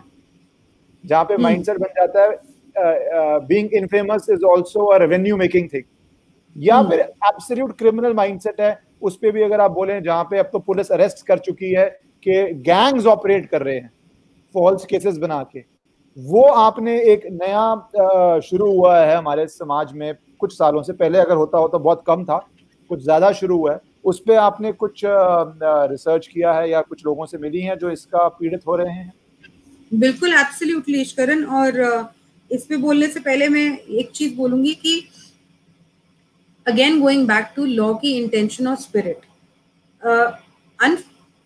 स्ट्रेंजली ऐसे बहुत सारे केसेस अब मीडिया में आ गए हैं which were eventually proven to be false तो वहाँ पे एक नीड हमारे को लगती है कि आप अगर किसी चीज़ का एग्ज़ाम्पल सेट करना चाहते हैं तो आप उस चीज़ का एग्ज़ाम्पल सेट करीजिए करिए जो फेयर है जो जस्टिफाइड है which is the right fight do not fight the wrong fight for a wrong person who is only using you know your platform और द फैक्ट कि उनको कभी क्वेश्चन नहीं करा जाएगा और वो दूसरे इंसान के ऊपर किसी भी तरह की चीज़ कर सकते हैं। जहाँ तक और यही जो रीजन है, ये जो मीडिया में आपका बदनामी कर देंगे और लड़की पक्ष को तो कभी क्वेश्चन नहीं किया जाता, वो जो बोलेगी, वही हमेशा यू नो सच देखा जाएगा। This is becoming this is giving strength to people who are absolute crooks and who are doing enormous amount of extortion through these cases. एक केस बताती हूँ मैं आपको। अभी गुड़गांव में ही एक महिला को अब अरेस्ट किया गया। वो ज़्यादा दिन जेल में नहीं रहेगी, ये भी मुझे अच्छी तरह से पता है। सिक्सटी लैक्स वो डिमांड कर रही थी after filing a gangrape case अब इस केस में क्योंकि वो जिनको जिनको ब्लैकमेल करना चाह रही थी, उन्होंने कुछ एविडेंसेस जुटा लिए और हिम्मत में आके और पुलिस को रिपोर्ट कर दिया। और पुलिस ने भी थोड़ा सा उनके साथ कॉपरेट करके आ, उसको अरेस्ट कर लिया और उन एविडेंसेस को देख लिया। वो पहले भी ऐसे केसेस कई बार कर चुकी है फॉल्स रेप केसेस और एक मुझे याद है मेवात की एक लड़की है जिसने ऑफिशियली इंटरव्यू दिया। हालाँकि मैं उस लड़की से कभी मिल नहीं पाई लेकिन उन उस जर्नलिस्ट से मैंने बात की जिसने बोला कि अच्छा धंधा है, इतने आराम से आपके पैसे बन जाते हैं, किसी के ऊपर किसी को बोलो, रेप का केस डाल देंगे, और वो तो इंसान डर जाता है, और पुलिस तो ऑब्वियसली महिला की सुनती है तो अच्छा खासा पैसा बनाने का तरीका, और मैं तो बना रही हूँ, मुझे कोई फ़र्क नहीं पड़ता, मैं अगर एक दो बार जेल में भी चली जाऊँगी तो क्या हो जाएगा? This is this is documented interview given to a journalist it came in the Hindu और ऐसे गैंग्स हर जगह पे ऑपरेट कर रहे हैं एक इस तरह के गैंग का के ऊपर जयपुर की पुलिस ने काम किया था। उस गैंग ने दो साल में पैंतीस लोगों से लगभग सतारह अठारह करोड़ रुपए एक्सटॉर्ट किए थे। It's were high court lawyers involved. There were police officers involved. अठारह करोड़ जी जी जी। एंड इवेंचुअली पैंतीस लोगों में से ओनली आठ या नौ लोग सामने आए कंप्लेंट फ़ाइल करने के लिए जो कि ऑन रिकॉर्ड गए। क्योंकि हाँ, मतलब इन केसेस की शुरुआत तो बेसिकली आज हनी ट्रैप केसेस ही होती है और अब हम बोल सकते हैं बिल्कुल कि अगर आप किसी गलत तरह के अलायंस में या किसी गलत तरह के रिलेशनशिप में या किसी गलत तरह के एक्ट में जाएँगे तो आप कहीं ना कहीं अपने आप को वलनरेबल बनाते हैं। तो people who look for easy sex are trapped in these cases and then they realise that they are trapped so badly that they can't come out of it और इस तरह के गैंग्स बहुत बहुत सारे न्यूज़ में भी आए हैं बट एक चीज़ और बोलूँगी, जो फॉल्स केसेस हैं, ईश्वरन, जब हम परसेंटेजेस की बात करते हैं तो जेन्युइन विक्टिम्स महिला, महिलाएँ जो जेन्युइन विक्टिम्स हैं, जिनके साथ बहुत ज़्यादा गलत होता है, आज भी totally agree with this point of women's right activist की एक बहुत एक इंपॉर्टेंट नंबर है परसेंटेज है जो कि अनरिपोर्टेड जाता है वो लोग सामने नहीं आते हैं वो लोग कंप्लेंट नहीं करते हैं और जहाँ पे एक इस तरह के पहलू हैं वहाँ पे एक इस तरह के पहलू हैं कि जहाँ पे लोग धड़ल्ले से इन कानूनों का बेजाया इस्तेमाल कर रहे हैं एक्सटॉर्शन के लिए ब्लैकमेल के लिए वेंडेटा के लिए to settle scores and weapons but जो महिलाओं के साथ जो गलत केसेस होते हैं, वो मीडिया बहुत अपनी रिस्पॉन्सिबिलिटी लेके कवर करता है। और इसीलिए हमारे को पता भी चलता है कि महिलाओं के साथ बहुत गलत हो रहा है हमारे समाज में। और उस चीज़ के ऊपर हमारे को हर दिन, हर वक्त, हर घंटे, हर सेकंड काम करने की बिल्कुल ज़रूरत है। लेकिन जहाँ पे मीडिया गलत जाती है, वो ये है कि जब लोगों का इनोसेंट लोगों का अक्विटल होता है, जब इनोसेंट लोग बेइज्जत सॉरी बाइज्जत बरी प्रूव किए जाते हैं। जब फॉल्स रेप केसेस होते हैं, तब कभी भी ये 9 पीएम डिस्कशन नहीं होता, कभी भी 8 पीएम डिस्कशन नहीं होता, कभी भी हमारे जो टीवी चैनल्स हैं, उसको डिबेट नहीं करते। अब ये जो रोहतक गैंगरेप वाला केस है, इसके ऊपर दो घंटे की डिबेट हो सकती है, क्योंकि इतने लैप्सेस हैं, इतने लैप्सेस हैं, इतने लैप्सेस हैं इट्स माइंड बॉगलिंग इतने लैप्सेस हैं। क्यों हम पुलिस को क्वेश्चन नहीं करें इस केसेस में? कि उन्होंने इतनी ज़्यादा लैप्सेस कैसे बरत लिए?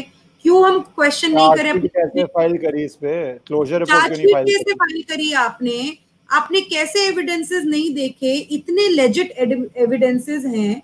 सीसीटीवी टेक्नोलॉजिकल एविडेंसेस हैं। आपने उसको इग्नोर कर दिया और आपने आ, हर तरह का एक्शन ले लिया। आप कैसे कर सकते हो ये चीज़? हम कैसे जुडिशरी को ना क्वेश्चन करें कि आप आपने कैसे इस इंसान को दो साल तक बेल नहीं दी? सिर्फ़ क्योंकि ये तीन का केस है। आप हर एविडेंसेस इग्नोर कर रहे हो। वो लड़की बोल रही है, मेरा फ़ोन तो मैंने अपनी फ्रेंड को दिया हुआ था और वो कहीं और थी। जबकि वो खुद सारे लोगों से बात कर रही है, उसकी कॉन्वर्जेशन है सीडीआर है, सब कुछ है। मतलब इतने इतने शॉकिंग एविडेंसेस हैं इन लड़कों के पास अपने आप को इनोसेंट प्रूव करने के।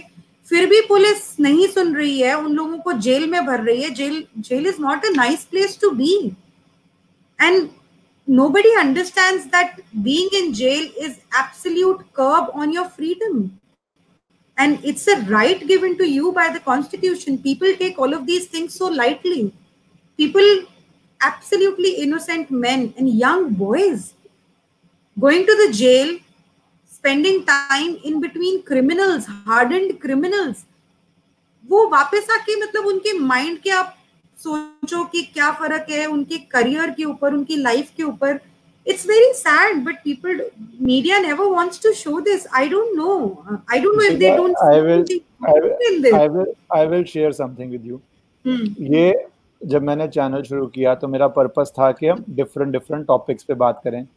और आ, पर इस टॉपिक पे बात करने से पहले even I had to think twice क्योंकि जैसे आप जानते हैं रोज़ आप मीडिया में आते हैं आप कोर्ट्स में जाते हैं और दो चार लिट फेस्ट में जाता हूँ मैं तो जब आप ऐसी पब्लिक प्लेटफॉर्म्स पे जा रहे हैं तो ये टॉपिक तभी मैंने इसका नाम भी दिया द फॉरबिडन टॉपिक और जो जो लोग देख रहे हैं अभी भी हमें साढ़े तीन सौ से ऊपर लोग लाइव देख रहे हैं इसको प्लीज़ हर जगह शेयर कीजिए बिकॉज़ ये डिस्कशंस आपको बहुत जगह नहीं मिलेंगी। हमें दोनों पहलू समझने हैं। दोनों पहलू क्योंकि जब एक तो 50 परसेंट मैन की बात तो है ही है। साथ में एक बात यह है कि जब किसी माँ का बेटा जेल जाता है फॉल्स केस में, या किसी बहन का भाई जेल जाता है फॉल्स केस में तो वो पूरे फैमिली पे आप विक्टमाइजेशन कर रहे हैं। तो ये बहुत बड़ा एक, और दूसरा जो पहलू मैं आपसे करना चाहता हूँ कि ये फॉल्स केस जेनुअन विक्टम्स के लिए बहुत खराब है। क्योंकि जब एक्सेस हो जाएगा जो इस एक्सेस में पिसे जाएँगे पिसे जाएँगे। पर एक टाइम आएगा जब एक्सेस हो जाएगा और वो बैकलैश आएगा। आपको एंटीसिपेटरी बेल्स मिलनी शुरू हो जाएँगी गंदे केसेस पे या फिर जो इन्फ्लुएंशियल लोग हैं वो दस बैड केस का एग्जांपल देके अपने अपना काम करवा के निकल जाएँगे। इनोसेंट भी बचता रहेगा। तो ये जो लोग नहीं समझते नकली केस डालने में पैसे कमाने ये समझना बहुत ज़रूरी है कि जब कोर्ट्स बार बार नकली केस देखेंगे तो कई बारी वो असली केस को भी सीरियसली नहीं ले पाएँगे क्योंकि एंड ऑफ़ ह्यूमन है। जब आप दस नकली केस देखते हैं आपको कई बार ग्यारहवा केस भी नकली लगता है। राइट ये एक प्रॉब्लम है पर ये जो टैबू है आप आपके एक्सपीरियंस में क्या रहा? आपको मुझे मैं मैंने इंडिया सन्स बनाने के का इसलिए सोचा और इंडिया सन्स का ट्रेलर यूट्यूब पे है लोग जाके देख सकते हैं। 498 83 में आया था। नाइनटीन एटी नाइन में उसका मिसयूज शुरू हो गया था। पहले कुछ केसेस आने शुरू हो गए थे। पहला मेरे ख्याल से मीडिया आर्टिकल जो एक प्रिंट हुआ था, वो इफ़ आई रिमेम्बर 1990 या 1991 में प्रिंट हुआ था कि 498 का मिसयूज होना शुरू हो गया। फिर उसके बाद धीरे धीरे चलता रहा। 2002 में दिल्ली हाई कोर्ट की एक बहुत ज़्यादा फ़ेमस जजमेंट आई थी, जहाँ पे दिल्ली हाई कोर्ट ने बोला था कि महिलाएँ जो हैं, इसको एज अ वेपन यूज़ कर रही हैं और अनस्क्रूपलस लेडीज़ जो है, इसका मिस कर रही हैं। तब फेमिनिस्ट ने जाके कुर्सियाँ भी तोड़ी थी दिल्ली हाई कोर्ट की। फिर 2005 आया, जब सुप्रीम कोर्ट ने Sushil Kumar versus union of India में इसको लीगल टेररिज्म बोल दिया। अब 2012 में रेप का लॉ पूरा चेंज हो गया। मैं जो देख रही हूँ, पिछले आठ साल में होता हुआ मैं फोर नाइनटी का रिपीट देख रही हूँ and I am putting this on record मैं 498 का रिपीट होता देख रही हूँ क्योंकि उस टाइम पे बहुत ज़्यादा इस तरह के केसेस आए थे डाउरी डेथ के केसेस एकदम से 498 को ला दिया गया एकदम से सॉर्ट ऑफ़ नीजर्क रिएक्शन कर दिया गया। वही सॉर्ट ऑफ़ सिचुएशन अभी 2012 में एकदम से आपने लॉ पूरा का पूरा बदल दिया। आप देख रहे हो क्या हो रहा है। Courts are now so confused with this whole rape on promise of marriage के cases जो हैं। इस पे हाँ एक मिनट मैं रिसर्च कर रही हूँ इसलिए बता रही हूँ।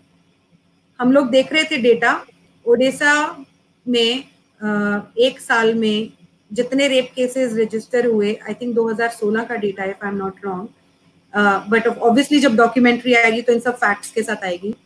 80% of the cases registered were rape on false promise of marriage.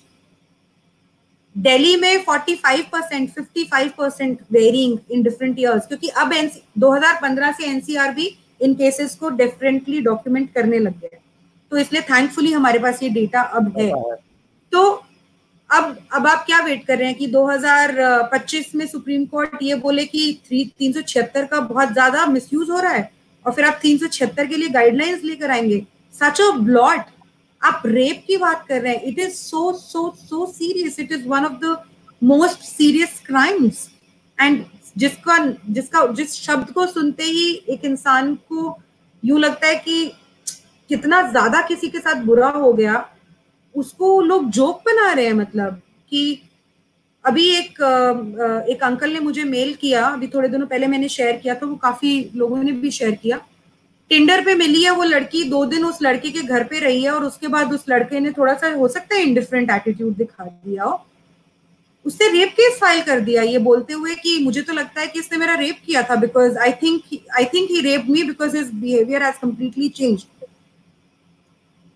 it's not a thought crime you know not a thought crime. And there was there there have been two, three cases like this which of course did not make too much mention in the media where hmm. people have met on dating apps and uh, Bangalore का एक और case था जिसमें वो लड़की बोल रही है how can a man just sleep with a woman like that and this guy is now uh, saying he will not marry me so he has raped वो वो जेल में ही होगा शायद या मिल गई होगी India is one of the only क्योंकि ये एक बहुत बड़ा टॉपिक है जैसे आपने कहा 50 परसेंट नंबर्स है uh, कहीं पे ज़्यादा भी नंबर्स होंगे आज के अगर डेटा के ऊपर कोई डाउट हो तो मैं आपको एनसीआरबी का वो टेबल बता दूँगी जिसमें आपको ये डेटा मिलेगा वो सेक्शन बता दूँगी जिसमें आपको डेटा मिलेगा। प्लीज़ आप खुद जाके देख सकते हैं। तो मैं कुछ भी अपनी तरफ़ से नहीं बोल रही हूँ। ये नेशनल क्राइम रिकॉर्ड्स ब्यूरो का डेटा है। आप खुद जाके देख सकते हैं। जिनको पता नहीं है ये ऑफिशियल गवर्नमेंट होम मिनिस्ट्री का डेटा है तो इसमें हाँ, इसमें कोई वो हाँ, है नहीं। पर दीपिका जो यहाँ पे बात है आज के जमाने में एक तरफ़ ये और ये ब्रीच ऑफ़ प्रॉमिस एक कम्प्लीटली सेपरेट है। जैसे मैंने कहा कई रेप में I have no doubt that हमें स्विफ्ट ट्रायल चाहिए और बहुत स्ट्रिंजेंट पनिशमेंट चाहिए। वो एक कैटेगरी है। सेकेंड कैटेगरी है ये ब्रीच ऑफ़ प्रॉमिस रेप या रिग्रेट रेप या relationship not working out rape और आज भी ये कॉन्स्टिट्यूशनली वैलिड है। और ये हमारा देश बहुत कम देशों में होगा जहाँ पे ब्रीच ऑफ़ प्रॉमिस को आप रेप मान रहे हैं। एटीन सेंचुरी डॉक्टरिंग के साथ आप चल रहे हैं। आ, वो जमाने अलग थे। पर्दा नशी औरतें भी होती थी। बहुत बहुत अलग जमाने थे। एक तरफ़ ये फेमिनिस्ट वॉइस है कि इट्स हर चॉइस दूसरी तरफ़ ये है कि it is not her choice because somebody said मैं आपसे शादी करूँगा आपने सेक्स कर लिया और अब आप वो शादी नहीं कर रहा तो आप वो रेप मान रहे हैं। तो आप ये दोनों it's her choice versus it is not her choice and she is fooled by a fake promise इन दोनों को आप कैसे देखती हैं? दोनों दोनों सेम टाइम पे कैंपेन है। इसी जमाने के कैंपेन है। मैं जो बोलूँगी वो लोगों को अच्छा नहीं लगेगा लेकिन आ, मैं ये बात बहुत स्ट्रांगली बोलूँगी कि if a no means no then yes means yes there are no ifs and buts to us as well if you says you have said yes all right and it is your choice that you could have said a no at that point and if you did not say no then exactly exactly, आपने जो बोला ईश्वरन, आपने बहुत सारी चीज़ों को सोच के, समझ के और फिर उसके बाद यस बोला होगा। अब हालाँकि फेमिनिस्ट और वुमेन्स राइट एक्टिविस्ट सब चीज़ों को पेट्रियार्कल मैं अभी एक जजमेंट पढ़ रही थी जस्टिस काफ़ी फ़ेमस है गुजरात हाई कोर्ट के। उसमें एक लेडी ने रेप केस फ़ाइल किया। After being in a live in relationship with a man for about 28 30 years Now she was, she the guy was married.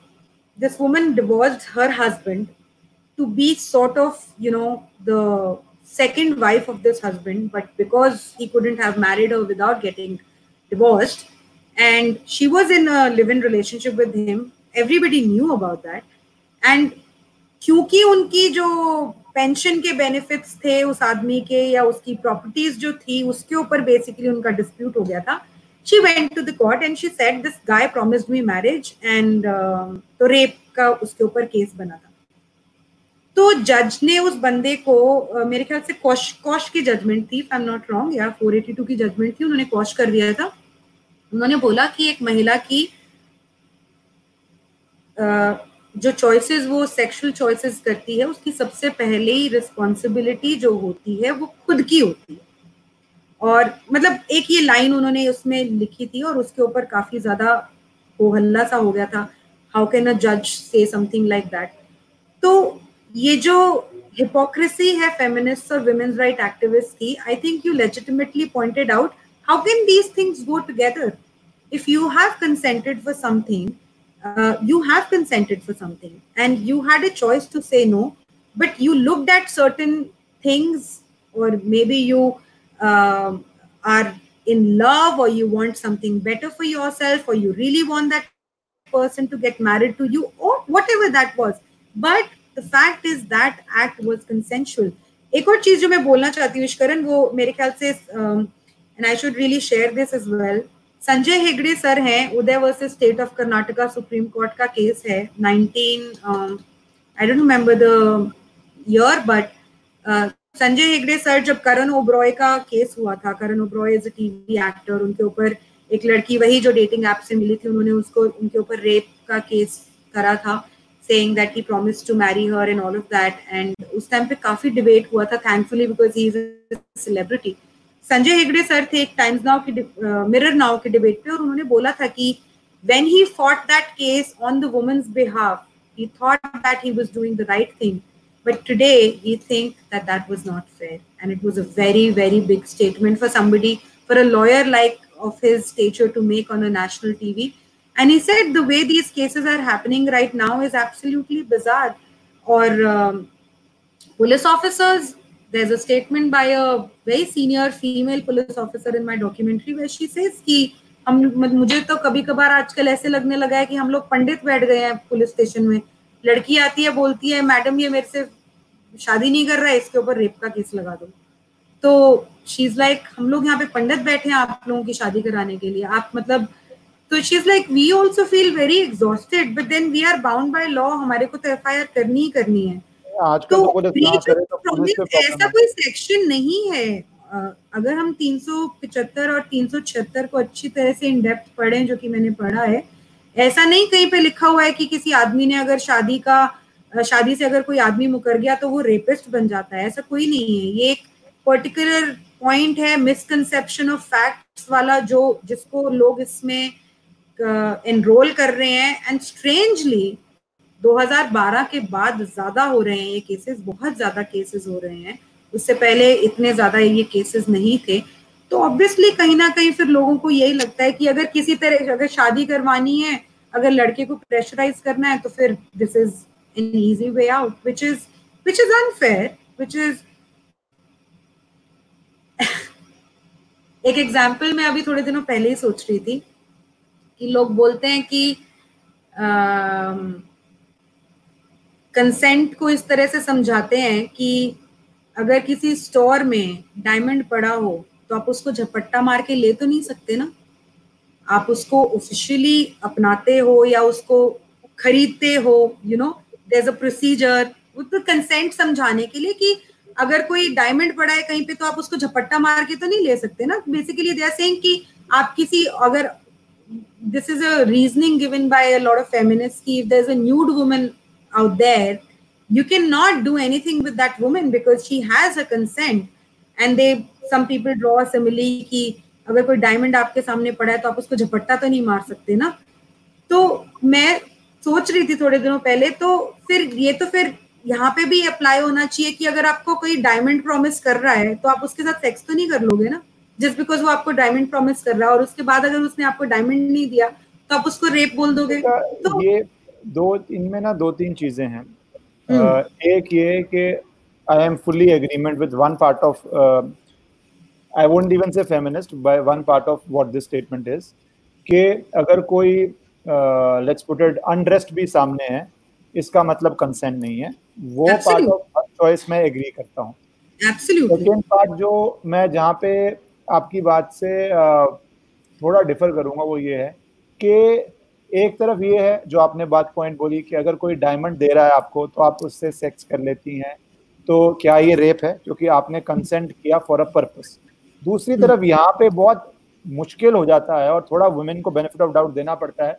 कि जहाँ पे प्रोफेशनल होल्ड है मेन का उनके ऊपर या बिज़नेस होल्ड है। प्रमोशंस मूवी इंडस्ट्री में तो बहुत सुनने में आता है बट कोई बोलता नहीं है क्योंकि वो एक एक्सेप्टेड uh, पर work place environment sexual harassment at work place laws के रात को आपको जान के मीटिंग के लिए लेट बुलाया जा रहा है नौ बजे या दस बजे तो वहाँ पे लॉ का घुस पाना टिल्ट विमेन को देना पड़ेगा आपको क्योंकि अगर आप नहीं टिल्ट देंगे विमेन मतलब that is my opinion some people could have different opinion कि अगर वहाँ पे आप वुमन के फेवर का टिल्ट नहीं दोगे तो बहुत डिफ़िकल्ट हो जाएगा क्योंकि रात को 11 बजे जान जान के डिनर के लिए बुलाता है तो how would you deal with it absolutely तो वहाँ पे ये डेडिकेट वहाँ पे ज़्यादा डिफ़िकल्ट है डिफाइन कर पाना। Sharon, I don't have any problem with the law being on the women's side. I don't have any problems with that. I am absolutely not against that. That the women definitely need protection. और मैं तो ये कह रही हूँ, ये जो चीज़ है कि सोल टेस्टमिनी जो है एक औरत की, वो बहुत ज़्यादा वेट रखती है, बहुत वैल्यू रखती है and I completely totally agree with it ऐसे सर्कमस्टेंसेज हो सकते हैं जहाँ पे महिला के पास बिल्कुल भी एविडेंस ना हो ये प्रूव करने के लिए कि उसकी कंसेंट वायलेट हुई थी एंड देन टेस्टिमनी और the truth that she is speaking और the words that she is telling they can absolutely be truthful और इसीलिए बहुत सारी ऐसी जजमेंट्स हैं। एक और चीज़ मैं यहाँ पे मेंशन करना चाहूँगी। And I will come back to this topic but since it just came into my mind लोगों में बहुत ज़्यादा आक्रोश इसलिए भी रहता है क्योंकि हमारी मीडिया कभी उन केसेस को रिपोर्ट नहीं करती जहाँ पे लोगों की कन्विक्शन हो रही है। बहुत सारे लोगों की कन्विक्शन होती है बहुत सारे आदमियों को लाइफ इम्प्रिजनमेंट या स्ट्रिक्टेस्ट पनिशमेंट 10 साल 15 साल 20 साल की पनिशमेंट मिलती है लेकिन except very very few cases they don't report conviction तो इसलिए जनरल माइंडसेट जो है वो ये है कि man just get get away with it anyways, coming back to the point is uh, कि soul testimony, tilting the laws on women's side, no problem. But in cases where the man upfront is giving the proof that these charges brought upon him are false, are fabricated, at least it is it is an onus of the investigative authorities, it is onus of the judiciary to at least look into those evidences. उस पक्ष को भी तो सुनना चाहिए ना I think that's how justice works that's how that's what justice is I guess you know but यहाँ पे अभी क्या द प्रॉब्लम हियर इज़ कि आप हर केस में without going into the nuances और the depth the automatic execution of the law whether immediately की तीन में तो एटलीस्ट बहुत मुश्किल है बचना। एकदम से अरेस्ट होता है मेजोरिटी केसेस में अरेस्ट होता है। कुछ भी इंसान बोल ले आ, कोई फ़र्क नहीं पड़ता। और अभी तो एविडेंस एक्ट भी चेंज हो गया ऑब्वियसली 2012 के बाद कि अगर कंसेंशुअल भी है और आदमी कहता है या उसके पास ऐसे कोई व्हाट्सएप मैसेजेस वगैरह भी हैं कि हाँ भाई हम लोग साथ में होटल में गए थे या इस तरह की कोई बातें बट अगर intercourse is establish sexual relationship is establish और the woman it was non consensual then it is a presumption now that it is non consensual then the guy basically can do anything to save then it is now it is a presumption so tilt is fine, but discrimination is not fine. Let's go by evidences. Let's go by the proofs. Let's go by the testimonies. Let's go by circumstantial evidence. Let's go by the facts in its entirety so if if that is done in its in its zest and its honest interpretation then i i don't think there should be but honestly there's ठीक है women के side tilt करो कोई दिक्कत नहीं women uh, को जितने advantages benefits देना चाहते हैं through the law through every possible thing to make them come up and speak up and have the confidence that they will get justice there is absolutely no problem in all of that. But what when the man is honestly on the receiving end of injustice? That's there are so many men who are falsely accused, who spend years and years to prove their innocence क्या होता है उनके साथ बाद में कुछ नहीं I I would really urge people to watch this documentary on Netflix called Innocence Files. यहाँ पे wrongly convicted US में wrongly convicted जिनकी eventual uh, uh, acquittal हुआ after 30 years, 35 years and you know complete life destroyed basically. उनकी case studies हैं उनकी compensation जब they were able to prove their innocence, the compensation is 1.1 million dollar, 3 million dollar, 10 million dollar. तो यहाँ पे police अगर बिल्कुल बिल्कुल झूठा केस है उसमें बोल रही है हमारी तो कोई रिस्पॉन्सिबिलिटी नहीं हम तो बस एक हज़ार रुपए दे सकते हैं। That's unfair that's just I think क्योंकि हमारे कोर्ट्स तो वैसे भी अक्विटल के समय ऑलमोस्ट दो परसेंट एक परसेंट केस होगा जिसमें कुछ कॉम्पनसेशन मिलती है जनरली तो आदमी बोलता है it's been eight years. I will tell you a case of since you discussed sexual harassment at workplace. There was there was a very uh, his his video is available on my YouTube channel as well, and uh, उनको 10 लाख का compensation मिला था from the woman who filed a false case against him. He went up till the Supreme Court, was honorably acquitted. Bogus to the core sexual harassment at workplace case था, which eventually got tried in the court as well under 354. तो उनको rarest of the rare cases दस लाख की compensation Bombay high court ने दी कि महिला the women will compensate मैंने उनका इंटरव्यू कब किया था आई थिंक 2017 में 2020 हो गया 30 साल हो गया अभी थोड़े दिनों पहले मैंने उन सर से पूछा था सर आपकी कॉम्पनसेशन आपको मिल गई? कहते नहीं महिला ने अपील डाल रखी है।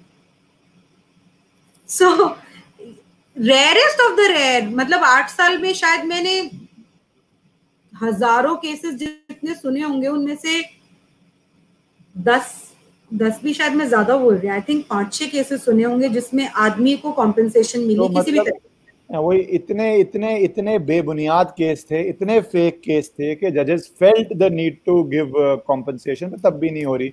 यूएस में तो खैर पुलिस ब्रुटालिटी पे भी कॉम्पनसेशन है।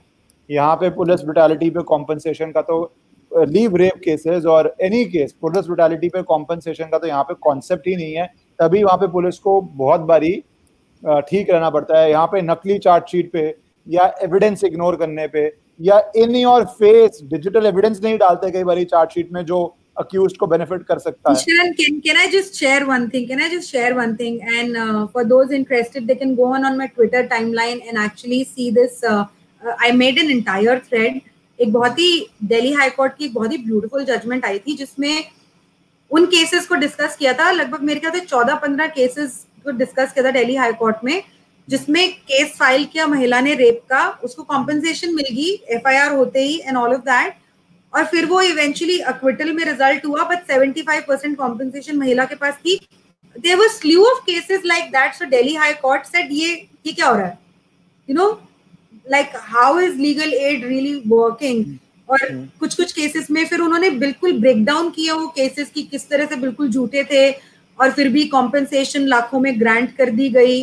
और ये कॉम्पेंसेशन चली गई रिकवर भी नहीं हुई that तो is, that is yes i know the judgment. That is uh, incentivizing uh, with the money motive cases. Correct इसमें और क्या है? आपको इंसेंटिवाइज किया जा रहा है कई जगहों पे जब इतने नकली केस निकल रहे हैं। पर इसमें एक बहुत अहम टॉपिक है क्योंकि आजकल बीच बीच में बहुत गर्म हो जाता है। वो है कि they want a new section added called rape during marriage marital इस पे बहुत सवाल लोग यहाँ पे पूछ रहे हैं। So what are your views on this new demand now कि अब एक मैरिटल रेप डाल दिया जाए मैरिजेस के अंदर। How do you see this demand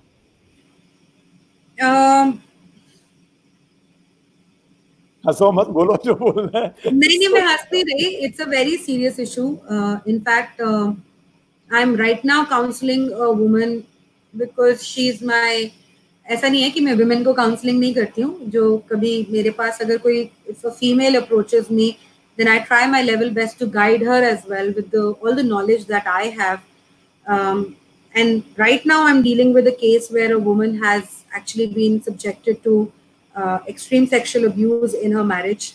Um, and I don't know if I, uh, I I don't know if people will you know accept what I'm saying or not, but with the kind of possibility of abuse that this section has. And i'm sure that people will come back to me and, you know, they will say कि क्योंकि कोई law abuse होता है तो क्या वो reason है कि हम लॉ ही ना रखें आपका पॉइंट बिल्कुल सही है आप गलत नहीं कह रहे हैं आप भी एक लॉजिकल बात कर रहे हैं लेकिन जो मैं कह रही हूँ वो ये है कि रेप एक बहुत ज़्यादा सीरियस क्राइम है उसकी पनिशमेंट बहुत ज़्यादा सीरियस है आप किसी इंसान को ऐसे ही चलते फिरते रेपिस्ट नहीं बोल सकते हैं और उसको एक एक्सट्रीम क्रिमिनल ट्रायल फेस करने के लिए uh, नहीं एक्सपोज कर सकते। जहाँ पे बहुत ज़्यादा मुश्किल हो अंडरस्टैंड करना कि क्या हुआ है। एक तो पॉइंट ये। दूसरा ये कि जब हमारे ऑलरेडी 375 376 के इतने सारे केसेस आ रहे हैं जहाँ पे इस लॉ का रेप सेक्शन का भी मिसयूज हो रहा है तो मैट्रिमोनियल डिस्प्यूट्स में 498 ए में किसी टाइप के थोड़े से रिलीफ के बाद लोग तीन सौ सत्तर, तीन सौ छिहत्तर को फैमिली मेंबर्स के ऊपर फ़ाइल कर रहे हैं तो कैसे सेव करेंगे इस लॉ को अब्यूज होने से? और कैसे किसी तरह के सेफ़ गार्ड रखेंगे? और सबसे इंपॉर्टेंट चीज़ जो जो है वो ये है कि 498 है और domestic violence act in toto, in combination, provides safeguard against uh, physical cruelty, any form, uh, mental cruelty, any form. So sexual abuse also gets covered under these provisions. ऐसा नहीं है कि हस्बैंड्स uh, के पास कोई licence है या वो कुछ भी कर सकते हैं क्रिमिनल एक्शन अगर आप लेना चाहते हैं तो इन सेक्शंस के अंडर ले सकते हैं और uh, बाहर की जो कंट्रीज़ जहाँ पे मैरिटल रेप रिकग्नाइज क्राइम है वहाँ पे भी बहुत टाइम पहले एक बार बहुत ज़्यादा डिबेट हुई थी तो I remember I was researching तो वहाँ पे भी बहुत बहुत डिफरेंट टाइप की कुछ एक्सेप्शन uh, है मैरिटल रेप लॉ में लेके. फॉर एग्ज़ाम्पल पनिशमेंट जो है I don't remember the country जहाँ का ये था लेकिन uh, uh, लेकिन पनिशमेंट जो थी अदरवाइज़ रेप की कुछ जा, बहुत ज़्यादा थी और मैरिटल रेप की जो थी दो साल या तीन साल वो पनिशमेंट थी. ना कुछ लोगों को ये आर्ग्यूमेंट्स या ये एक्सेप्शन बिजार लग सकती हैं मैं उसको मैं उनको चैलेंज नहीं करती हूँ। लेकिन आ, मैं सिर्फ़ ये चीज़ बोल रही हूँ कि जब हमारे पास डॉक्यूमेंटेड हिस्ट्री है कि इन लॉज का किस तरह से अब्यूज होता है तो विदाउट एनी सेफ़ इस लॉ को लेकर आना I am not in favour और uh, दूसरा ये चीज़ मैं ज़रूर बोलना चाहूँगी कि ये जो एक आर्ग्यूमेंट है कि मिसयूज की वजह से आप लॉ क्यों नहीं लेकर आओगे, ये आर्ग्यूमेंट बिल्कुल धराशायी हो जाता है। जब मैं ये बोलती हूँ कि आदमियों के साथ भी फ़िज़िकल और मेंटल क्रूअल्टी होती है तो उनके लिए फोर नाइनटी एट क्यों नहीं है? क्यों सिर्फ़ महिलाओं के लिए फोर नाइनटी एट है? तो फिर यही लोग बोलते हैं, आदमी लोग तो फिर मिसयूज करेंगे। महिलाओं के ऊपर गलत केसेस करेंगे तो मतलब अच्छा वहाँ पे मिस यूज़ अगर हो सकता है तो आप लॉ मत लेकर आओ पर यहाँ पे मिसयूज हो सकता है तो लॉ लेकर आओ। तो ये तो बहुत ही how often are you finding cruelty on men mental physical emotional taunts that you are not earning enough on men in your experience when you are all the time all the time just today I spoke to a man who has long marriage and he says now he thinks that his wife is the uh, you know just because he decided to go on his own and he is doing his own business and everything and hota hai utar chadav aata hai life mein but because she has a very well earning job or whatever now she thinks that she is the uh, powerhouse and she abuses him ridicules him and recently physically attacked him uh, अभी थोड़े दिनों पहले मेरी timeline पे ही है मैंने फरीदाबाद का case share किया था जिसमें उस लड़के की आ, का सर पूरा फोड़ दिया उसकी वाइफ ने बहुत बुरी तरह से पूरे इतनी बुरी तरह से खून उसको निकल रहा था और वो पुलिस स्टेशन गया तो पुलिस वालों ने एफआईआर नहीं करी उसकी। तीन दिन हम लोग वो कैंपेन करते रहे उसकी एफआईआर नहीं हुई। पुलिस वाले बोलते हैं इतनी ज़्यादा भी चोट नहीं लगी है। और उसको बोल रहे हैं कि अगर आपकी वाइफ अगर इस तरह की चोट लेकर आ जाती तो हम अभी आपको जेल में डाल देते। लॉकडाउन के अंडर आपको जेल में डाल देते। लेकिन हम आपकी वाइफ के अगेंस्ट पुलिस ने कोई भी केस नहीं दर्ज किया। ग्रीवियस हर्ट छोड़ो सिंपल हर्ट भी नहीं किया कुछ भी नहीं केस दर्ज किया। नहीं। उन्होंने एक बस कलंदरा भेज दिया मैजिस्ट्रेट को 100 इकहत्तर के अंदर जाता है हाँ। शायद कुछ। पर तो आ, पर आ, जैसे मैं इसलिए पूछ रहा हूँ आपको कितनी बारी आपको ऐसा मिला है कि पुलिस बिल्कुल रिस्पॉन्सिव नहीं है स्ट्रॉन्ग केसेस स्ट्रॉन्ग एविडेंसेस पे भी when it comes to man अब किसी को इंजरी है वो तो फेस पे दिख रही है। वो तो एमएलसी कर सकते हैं। आपको दिख रहा है कि कैसे इंजरी हुई है। उस पे भी आपको ग्राउंड पे वर्किंग पे केसेस रजिस्टर होते हुए नहीं दिख रहे हैं। बहुत रेयर बहुत रेयर अगर बहुत ज़्यादा इंजरी हो जाए, हाथ, पैर बिल्कुल तोड़ दिए, जैसे ऐसे भी बहुत सारे केसेस आते हैं, जहाँ पे इन लॉज ने जाके बहुत बुरी तरह से अटैक कर दिया। अब यहाँ पे भी बड़ी स्ट्रेंज सी बात है और मैं ये पॉइंट रेज करना चाहती थी बट उस टाइम पे भूल गई। ऐसे बहुत सारे लोग हैं जो हमेशा बोलते हैं, इश्करन की ये जो अब्यूज है, ये सिर्फ़ आदमियों को इम्पैक्ट नहीं करता, उनकी फैमिलीज़ को इम्पैक्ट करता है, उनकी वाइफ उनकी मदर उनकी सिस्टर को इम्पैक्ट करता है। मुझे बहुत मुझे बहुत खराब लगता है थोड़ा सा क्योंकि have we come to a point where the emotions और डिग्निटी और just the existence of a man doesn't matter मतलब हम उसके पेन को भी from the point of view of a pain of a woman देख रहे हैं जो उसकी फैमिली मेंबर्स हैं। और तभी हम लोग को लगता है कि यार उसके साथ गलत हो रहा है। I find it really really bad now but coming back to what we were discussing अगर बहुत ज़्यादा इंजरी ना no no that that is a very very beautiful point because ये बात आपकी बिल्कुल सच है कि हम and it's good you spoken because जब आप बोला तो it's a very valid point कि क्या भाई उसकी पीड़ा पीड़ा नहीं है उसकी विक्टिमाइजेशन विक्टिमाइजेशन नहीं है। Does he need the crutch of his mother or his sister feeling bad for us to acknowledge that he's uh, facing victimization? That's a beautiful point. But anyway और हमेशा होता है ये हमेशा होता है। 498 ए का भी इतना बड़ा इशू तभी बना जब 6 लाख महिलाओं का भी अरेस्ट हो गया। अदरवाइज़ 24 लाख पुरुषों का अरेस्ट हुआ हुआ था 25 लाख का 10-15 सालों में। तब इतना ज़्यादा नहीं हो रहा था, लेकिन जब महिलाएँ बहुत ज़्यादा पिसने लगी, जब नंदे बहुत ज़्यादा पिसने लगी, जब मैरिड सिस्टर्स के ऊपर ये केसेस लगने लगे, तब लोगों को लगा कि अभी तो कुछ तो बहुत ज़्यादा गलत हो रहा है तो which is so bad but anyways तो ऐसे बहुत सारे केसेस होते हैं जहाँ पे इन लॉज जाके हस्बैंड को और उसकी फैमिली को बहुत बुरी तरह से असोल्ट कर देते हैं and there are very grievous injuries उन केसेस में तो पुलिस कर भी लेती है रजिस्टर बट बहुत ज़्यादा हेजिटेट करती है, बहुत ज़्यादा हेजिटेट करती है पुलिस। मार्टर्स ऑफ़ मैरिज में भी एक मनोज कुमार का बैंगलोर का केस है, जिसमें वो यही उन्होंने अपने सुसाइड नोट में भी यही लिखा कि मैंने जब पुलिस को बोला कि मेरे साथ टॉर्चर हो रहा है, मेरे साथ मेंटल अब्यूज हो रहा है तो पुलिस ने हंस के मुझे वहाँ से निकाल दिया कि जाओ उसी के साथ रहो और हम लोग कुछ नहीं कर सकते।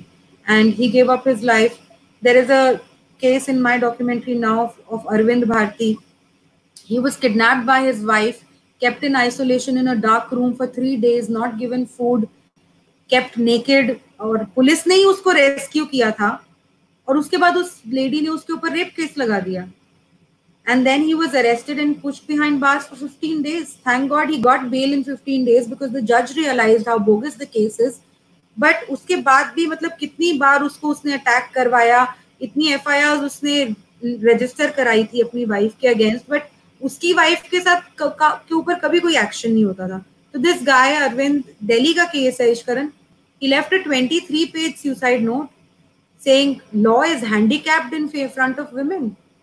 और मैं कितना भी लड़ने की कोशिश कर लूँ, ये महिला मुझे कानून का हाथ पकड़ के पूरी ज़िंदगी हैरिस करेगी और इसका सभी साथ देंगे so it's better that I just go he committed suicide तो बहुत रेयर केसेस हैं जहाँ पे पुलिस रजिस्टर करती है। They they empathize I will say this they empathize but I think there is certain kind of fear कि भैया कहीं उनको आंसर ना करना पड़े कि, या कि महिला के खिलाफ ऐसे केस की रजिस्टर कर लिया या वो किसी वुमेन ऑर्गेनाइजेशन में जाके ये ना बोले कि पुलिस जो है मेरे हस्बैंड के साथ मिलके मुझे हैरिस कर रही है तो I I think these are the fears probably that stop them from stop taking them. action but they do empathize in in this case also the faridabad case also the cops did want to try to help him for sure there is no doubt but they did not register the fir uh, deepika towards the end that uh, we are coming now what do you think are बहुत difficult question है कि क्या इनके कुछ working solutions हैं? आपको दिख रहे हैं आज के कॉन्टेक्स्ट में डाउरी लॉज में, एक तरफ़ मैरिज लॉज में डाउरी लॉज ना बोले मैरिज लॉज में एक तरफ़ domestic violence dowry and second तरफ़ जो ये मोलिस्टेशन लॉज हैं रेप लॉज हैं, इनके ऊपर एफ़ आई आर दर्ज हो रही हैं। और आपने कहा, एक बहुत बड़ा तबका है either it is a blackmailing और it is fit of the moment anger कि भैया ईगो जाग जाती है जैसे वो जो आप जसलीन कौर का बता रही हैं that is probably an ego moment right and it went viral and और एक एयरलाइन में भी एक एक्ट्रेस के साथ हुआ मुझे पता नहीं उस केस में क्या अपडेट है जो एयरलाइन में किसी ने पैर रखा बोल रहा है ना? जायरा वासिम जायरा वासिम वाला केस में कन्विक्शन हो गई है। कन्विक्शन हो गई है? Okay then I don't know uh, uh, Vishal uh, Vishal नाम था? But he he is out on bail right now उन्होंने कन्विक्शन का इमीडिएटली अपील डाल दिया था। उसमें तो उसमें तो पॉस्को एक्ट थी ना मेरे ख्याल से POCSO has literally no defence so that is वो एक सेपरेट डिबेट है उसमें मैं नहीं पढ़ रहा because it is involving people under the age of 18 but that act has basically no defence there is nothing a defence lawyer can do no but uh, i really want to i really want to share. So when i was screening martyrs of marriage uh, and i'm see बाकी सब एक चीज़ें हैं और miners की problems एक चीज़ें हैं तो हम लोग कैजुअली तो इसको बिल्कुल भी डिस्कस नहीं कर सकते। So people should not consider that you know I am I am frivolising this thing trivialising this thing और I am making a frivolous comment I am just sharing what happen right in front of me in my front of my eyes and I am giving you version of the judicial officers so and and please don't think there are all kind of people हर तरह के इंसान होते हैं दुनिया में और कोई भी चीज़ एक पत्थर की लकीर नहीं होती है। तो कई बार माइनर्स जैसे लड़के भी बहुत ज़्यादा गलत संगति में पड़ जाते हैं। वैसे लड़कियाँ भी माइनर्स चाहे हों वो गलत संगति में पड़ जाती हैं और इस तरह की चीज़ें कर देती हैं झूठे केसेस कर देती हैं या ब्लैकमेल कर लेती हैं। ऐसा ऐसा हर जगह पे सब तरह की चीज़ें होती हैं। Deepika there somewhere the but somewhere somewhere you have to trust the version also yes, absolutely because that's what i'm I, saying no no Costco mein to there is no there is no confusion but I, i'm just sharing with you जब मैं Martin's of marriage screen कर रही थी I was in I was in Ahmedabad and no no sorry I was in Raipur I was in Raipur and uh, we were i used to go to all the courts. I used to invite lower court judges. I used to invite high court judges. मैं सबको martyrs of marriage की screen में जो मैंने on ground screenings की थी invite करती थी. I use to go there three four days prior and distribute these pamphlets कि आप प्लीज़ आके डॉक्यूमेंट्री देखिए. तो आई रिमेम्बर हम लोग कोर्ट में थे और वो स्पेशल पॉस्को वाली कोर्ट थी और वहाँ पे महिलाएँ ज़्यादा बैठी थी और uh, जब मैं ये जज को देने के बाद या मैंने ज़्यादातर जजेस नहीं मिलते तो मैं उनके पी एस को या फिर कोर्ट स्टाफ को मैं दे देती थी कि आप एटलीस्ट शेयर कर लेना। तो मैं वहाँ पे बैठी थी तो उन्होंने देखा कि मैंने क्या किया है, जो मतलब लंच ब्रेक का थोड़ा सा टाइम हो गया था तो everybody was light in a light mood तो पीछे की तरफ़ कोर्ट के सारे के सारे एक झुंड सा बना के कोर्ट स्टाफ जो है मेरे पास आ गए। और उन्होंने बोला मैम हम लोग ये ना हर रोज देखते हैं यहाँ पे कि कोर्ट के बाहर मॉनिटरी सेटलमेंट्स हो रही हैं इन केसेस में। और हम लोग को इतनी हैरानी होती है कि कभी कभार तो जज भी बोल देती है when the victim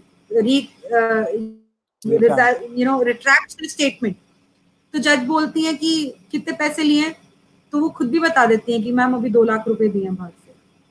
तो you know these things should not be acceptable in the courts this this should things should not be taken so lightly in the courts and if if our officers judges are allowing this to happen then it's going to have really really bad impact. I i'll tell you why. Because इस पे दो चीज़ें हैं। पहले आ, अब अब लोग अगर इतने बेशरम हो जाएँ कि पॉस्को जैसे लॉ को मिसयूज करें तो वो तो दुर्भाग्य है कि अपने बच्चों को आप मिसयूज कर रहे हो पर जजेस आप जो बोल रहे हो या कोर्ट बहुत कुछ जानते हुए नज़र फेरनी पड़ती है नहीं फेरें तो शायद कन्विक्शन ही हो जाए। So it is a very difficult choice कि अगर आप इस पे yeah. आप बोल रहे कि आप पैसे लेके सेटलमेंट कर रहे हैं ये रिकॉर्ड कर दें हो सकता है वो आ, बोल दे के पैसे नहीं थे धमकी थी अगली हियरिंग में। और, और वैसे भी ऐसे भी बहुत तरीके से करेक्ट करेक्ट और ऐसे भी बहुत सारे केसेस होते हैं जहाँ पे there is actual case there is a genuine case but the victim is या धमकी आई होती है या थ्रेटन किया होता है इंटिमिडेट किया होता है या ब्लैकमेल किया होता है and there is no other way for that person but to give it up तो पॉस को एक बहुत सेपरेट डिबेट है मैं उसमें घुस नहीं रहा क्योंकि आई थिंक लॉ वैसा ही रखना पड़ेगा आपको। मिसयूज मिले तो maybe you can courts can on individual basis be firmer in dealing with misuse but law मेरे ख्याल से आपको उसमें वैसा ही रखना पड़ेगा। पर जो अब उसको छोड़ के आ रहे हैं हम बाकी जनरल लॉज आप देख रही हैं।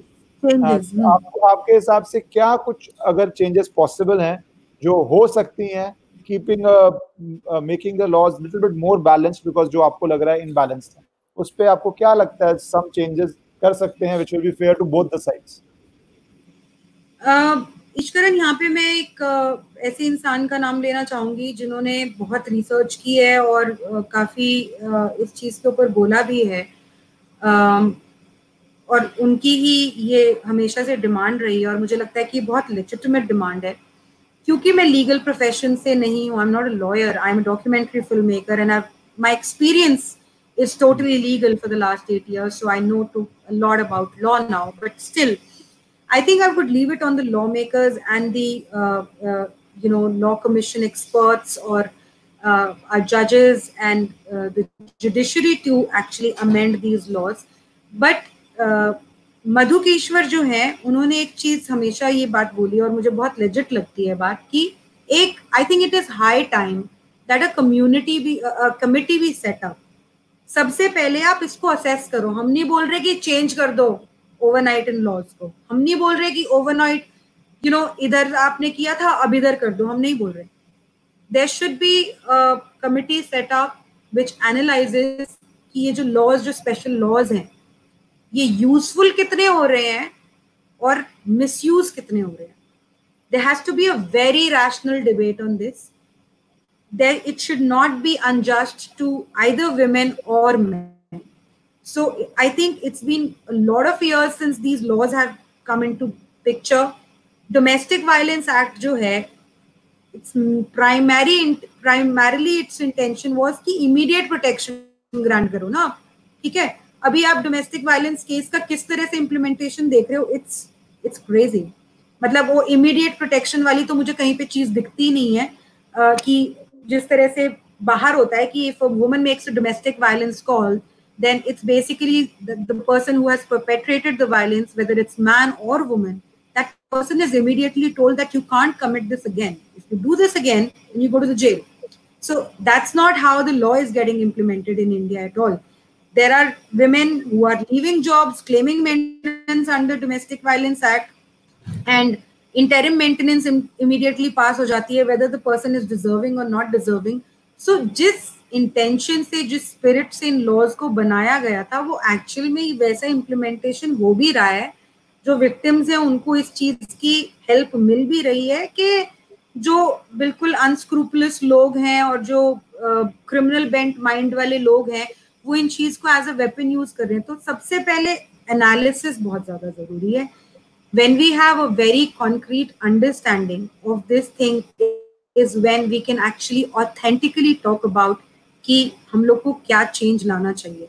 But one two things two things that I really think I have no doubt in my mind that need immediate amendment in the law is these are special provisions. I strongly feel these provisions need to have a special misuse clause. because these are special provisions जैसे कि क्या misuse clause या क्या क्या चाहेंगे punishment uh, where it is so there are so many cases which are absolutely thoroughly false cases on evidence false cases but still the person is given benefit of doubt no you tell this person was falsely accused and falsely implicated and then have a, a, a uh, uh, uh, case registered on the person who filed the false case and prosecute that person under this special law and have a fine as well. And second, compensate the person for the time that person has spent in the jail for all the harassment that person has gone through. And third, which is not limited to, I think, men's rights or men, I really, really feel there has to be something done for um, fast trial of cases in our courts because the kind of harassment and absolute torture that so many people go through our courts because of these delays is just so phenomenal for everybody. And I'm not, again, limiting this to women specific sections. I'm saying overall, people spend lives and lives going doing rounds of courts. It's it's so unfair. I don't know how it can be changed, but it certainly needs change. And again, अगर women specific laws में बाकी सब चीज़ें आप और ना कर पाओ तो एटलीस्ट और कुछ नहीं तो कम से कम एक फिक्स्ड पीरियड ऑफ़ ट्रायल तो रख दो इन स्पेशल लॉज का ही रख दो सो so दैट एक बंदे को फॉल्सली अक्यूज भी किया है तो वो ज़िंदगी भर तो नहीं लड़ रहा ना इन केसेस को। एक साल झेल लेगा डेढ़ साल झेल लेगा अपनी इनोसेंस प्रूव करके अपनी लाइफ रीस्टार्ट कर सकता है। तो एटलीस्ट वो तो हो सकता है। But since these are special provisions I think the law makers should really get up and make some special you आपने बहुत अच्छी तीनों बातें कही हैं। एक तो डाटा कलेक्ट करो कि कितना यूज़ हो रहा है और कितना अब्यूज हो रहा है। ऑफ़ हैंड चार अब्यूज केसेस देख के अगर ज़्यादा शोर मच रहा है तो चेंज करने की ज़रूरत नहीं है। और अगर अब्यूज डाटा बोल रहा है sixty percent seventy percent forty percent हो रहा है तो फिर आपको लॉज चेंज करने की रीथिंक करने की रीविजिट करने की ज़रूरत पड़ेगी। तो ये आपका बहुत ही आई होप आगे चल के हमारे ये सरकारें सुनती हैं और डाटा कलेक्शन जैसे एनसीआर में किया आपने वो ब्रीच ऑफ़ प्रॉमिस का एक सेपरेट क्लॉज डाला है वैसे ही डाटा कलेक्शन करके आगे बढ़ें। पनिशिंग ऑन फॉल्स केसेस ज़्यादा कॉम्प्लेक्स होगा क्योंकि उसमें फिर बहुत जगह जहाँ पे केसेस विड्रॉ हो रहे हैं शायद विड्रॉ ना हो। सो so, उसके हम्म। अंदर कॉम्प्लिकेशंस आएँगी। uh, और वो कॉम्प्लिकेशंस को डील करना इज़ अगेन ये सारे इश्यूज़ बहुत सेंसिटिव डील करने वाले हैं। So but Deepika I wanted to thank you for such a in depth discussion on a forbidden topic I hope people people are saying that they loved it and I hope they take it in the right spirit के हमें discuss करके दोनों पहलू देखने हैं। कोई stray line stray word को नहीं पकड़ना है। और hopefully we come to a more gender neutral society and we do not need to say कि जो जेल जा रहा है उसकी माँ या उसकी बहन को कैसा फील हो रहा है उसको कैसा फील हो रहा है उसके हिसाब से ही जेंडर न्यूट्रल लॉज बने thank you so much just have a request for your audience to please watch Martyrs of Marriage. Uh, जितनी भी हम लोगों ने discussion किया, I think वो discussion will make much more sense to you after you watch this documentary. Uh, it's on YouTube in both Hindi and English. And my next project, which I'm working on right now, is India's Sons. उसका भी trailer है YouTube पे. So please go and watch it. इतनी information आपने ली है. Please go and see it with data and with exactitude. So I hope you watch it in English or Hindi. She's done both the versions. And one last very important message. Sorry, Ishkaran, but if there is somebody out there who's listening to us and who's listening to this uh, uh, interview right now, if you are facing uh, a false accusation, if you are in in in deep you know trouble because of uh, these legal cases, and you are finding it very tough to handle them, especially emotionally, then there are men's rights organizations right now across India uh, that have helplines also, that have their meetings also going on. There's Save Indian Family, there's Save Indian Family Foundation, there's Sahodar Trust, and there are there's My Nation. There are many many platforms where you can now seek help. So don't give up. Uh, I just want people to stop ending their lives for God's sake, uh, because uh, it's it's very very painful. So just talk to people who are probably in the same boat as you and fight hard, the more people fight these cases, the more people take these battles to their extreme end, the more they get, you know, um, um, amazing judgments out of the courts, is the only way that men will eventually be helped or get support. So fight it out. Thank you, Deepika. We'll leave it at the message of fight it out. So please, everybody, always fight it out, not in legal cases, in anything. Tomorrow is always a new day. Thank you, Deepika, yeah. so much for joining us. Thank you. Thanks. Bye. Thank you.